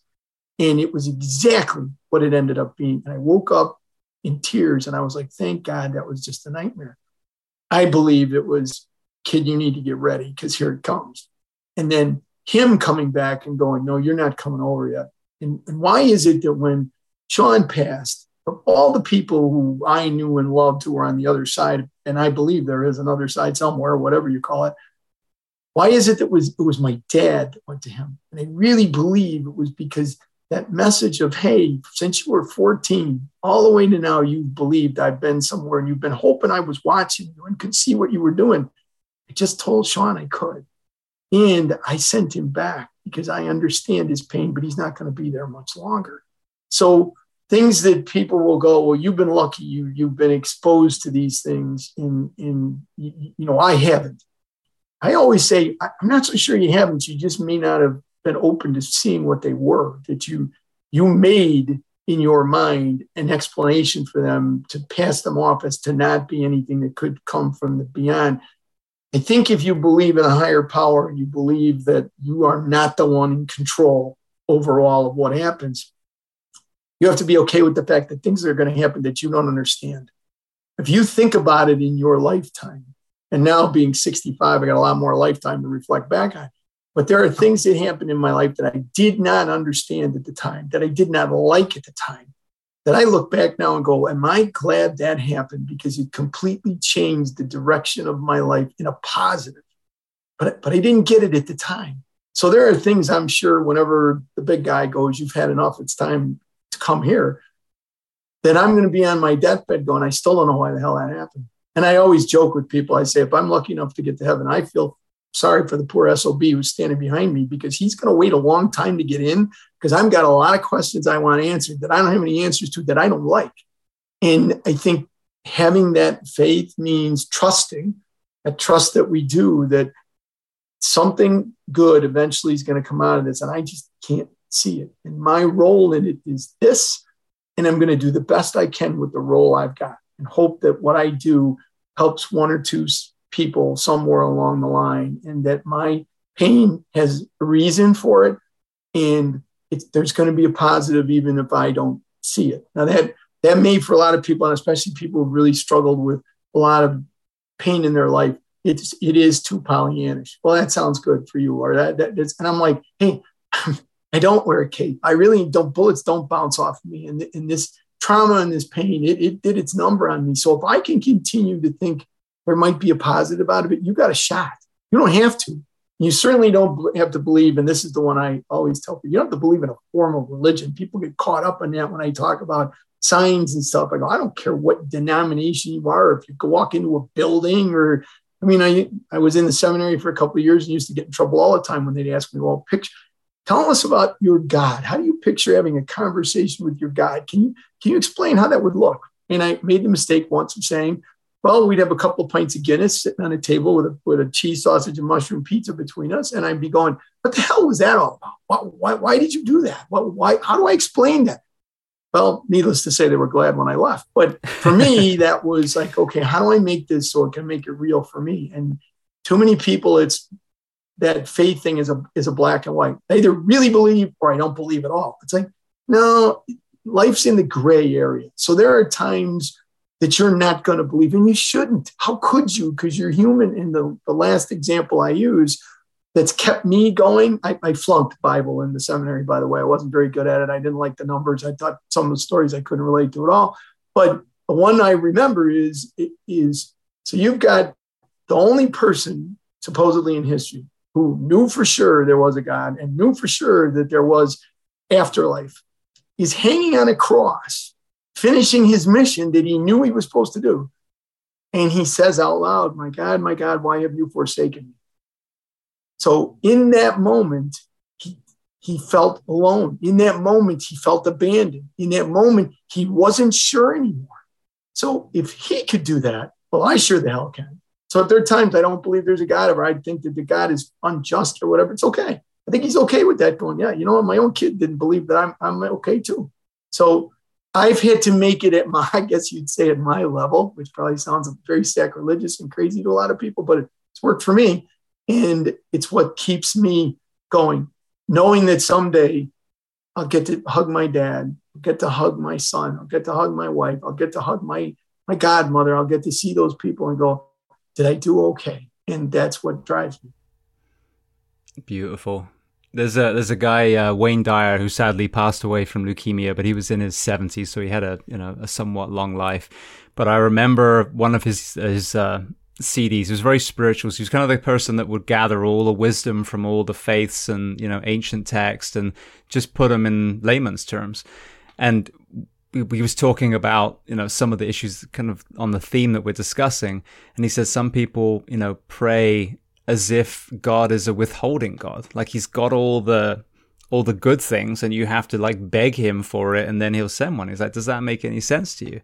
He said, you know, it, it, the, your life is going to unfold the way it unfolds. And I think I see when, you know, when I submit, when I clear my mind, when I just allow things to happen, they do, you know, and I was actually walking my dogs last night, the most beautiful sunset. And that's where I see God. I see God in nature. There's this red, um, uh, Red Hawk that, that follows us everywhere. I call him Steve, Stephen Hawkins. Um, but you know, this and the, there's um, those ones the red cardinals they'll pop up for no you know so yes. I, I whether it's it's James Geering's faith you know and it doesn't matter. I don't need to start banging on people's doors saying you need to start believing in birds and sunsets. You know this is this is everyone has their own journey. And so I think that's it. When you're slamming your your fist on a on a Bible or a Quran or whatever it is saying you need to believe this way I think that's the the error. You know if you have a mixture of you know, Christian texts and, you know, spiritual visits, beautiful. You know, if you, you know, if you consider yourself agnostic and that's gives you peace, then, then great, you know, good for you. I mean, everyone has their own journey. I think that's the problem is that we, we see a lot of people forcing their beliefs on someone else and it really starts to kind of get awry when those beliefs in my opinion, deviate from the teachings of these prophets. If it's not about kindness and compassion and community and acceptance and gratitude, and it's instead prejudice and bigotry. It's like, okay, time out. we've we've gone way off track now. But yeah, I mean, I think that's that's beautiful that you were able to to kind of navigate what could turn a person against the God that they were believing in for so long and take a step back and, and start to have an understanding, which then would give you acceptance and allow you to move back forward again. I always think that people who are um, zealots about their their religion are very insecure in their religion because I don't I don't go out and I even try to clarify when I do do Sean's talk when I talk about signs. I'm like I'm not talking about religion here. I'm just telling you about things that happen that my explanation for them are that there is a God and that there's another place. I don't really, I don't, and if you don't believe that, I'm, I'm totally cool with that. But I finish it with, if you've ever lost somebody that you really love and you wonder, are they someplace? I go, I believe they are because I go, my kid was there. And I see people who continuously push back and go, but you, you, you know, you know, the Catholics are famous for this. You know, if you're not a Catholic, you're not really a religious person. That used to drive me out. Of another reason I didn't make it out of the seminary.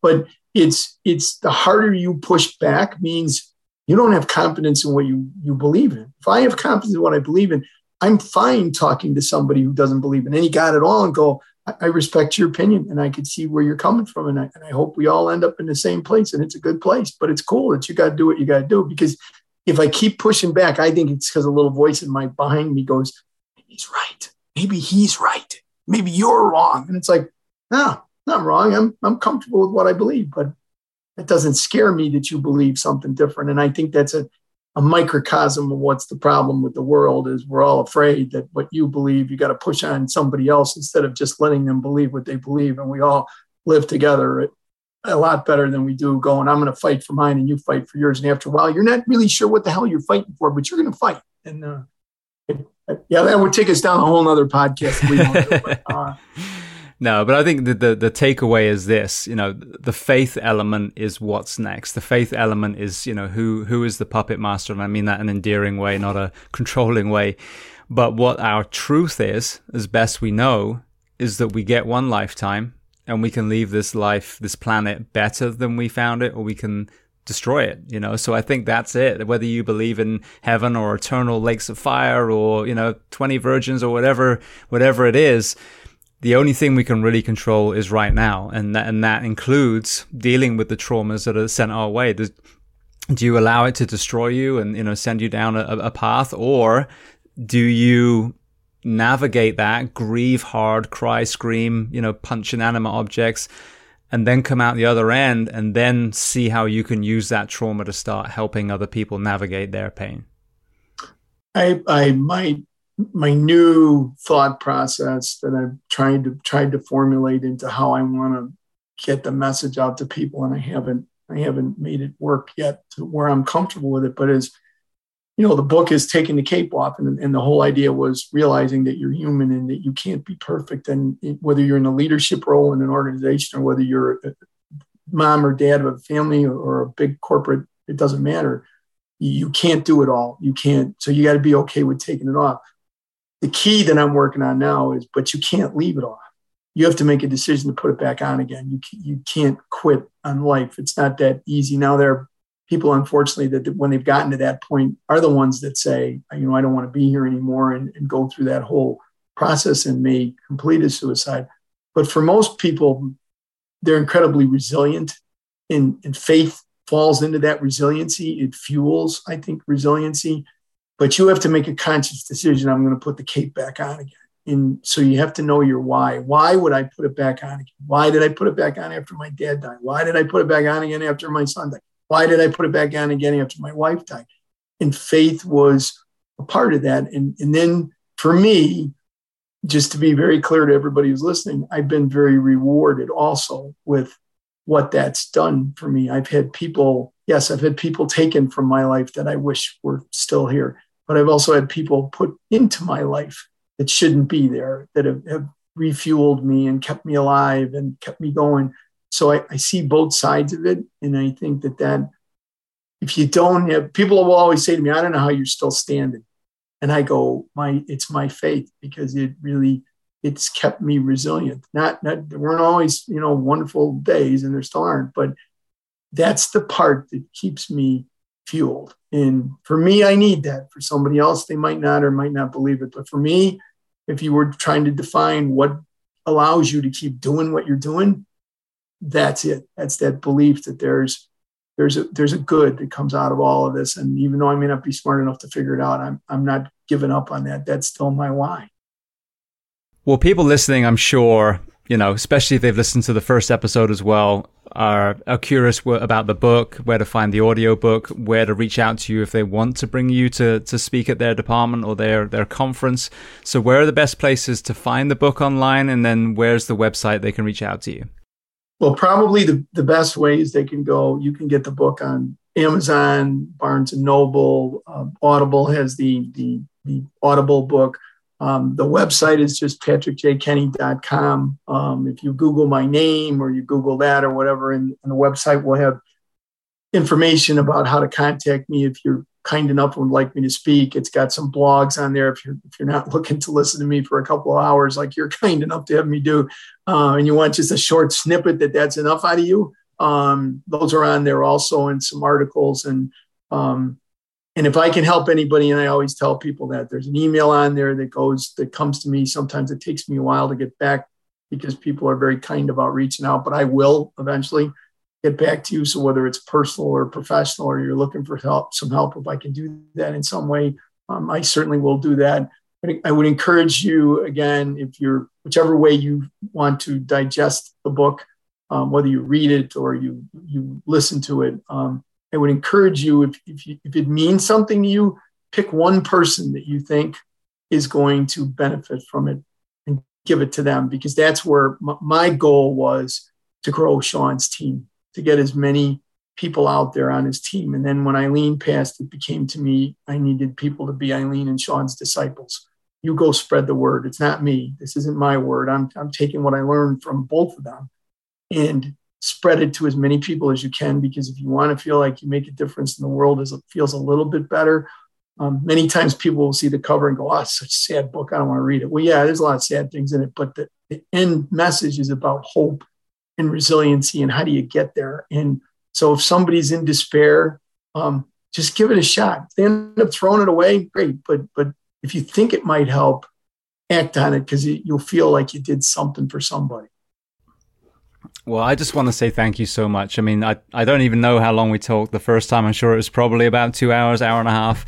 Um, so here we are now approaching four hours total. But you know, your story in itself in its raw form the first time was so incredibly powerful. But this new perspective, this kind of standing on the other side now, where you've actually been able to find some catharsis and, you know, process some things, um, was a completely different, you know, lens. And it was such an amazing conversation. So I want to thank you again for being so generous with your time. Well, I always enjoy our conversations, whether we're on a podcast or we get to do it offline. Um, you have always impressed me so much with you have a genuine heart. And, and to me, the message out there for people is if you're going to succeed in life, if you have a genuine heart, you just overall just try to be nice, as Chief Alan Brunacini said, um, you're going to make it. So I, I, it's always my honor to be on with you. I enjoy our discussions, and uh, I also learn a lot from you and from from the amazing guests and the variety that you have. So I encourage people keep listening to you, brother, because you you send a great message across the bow.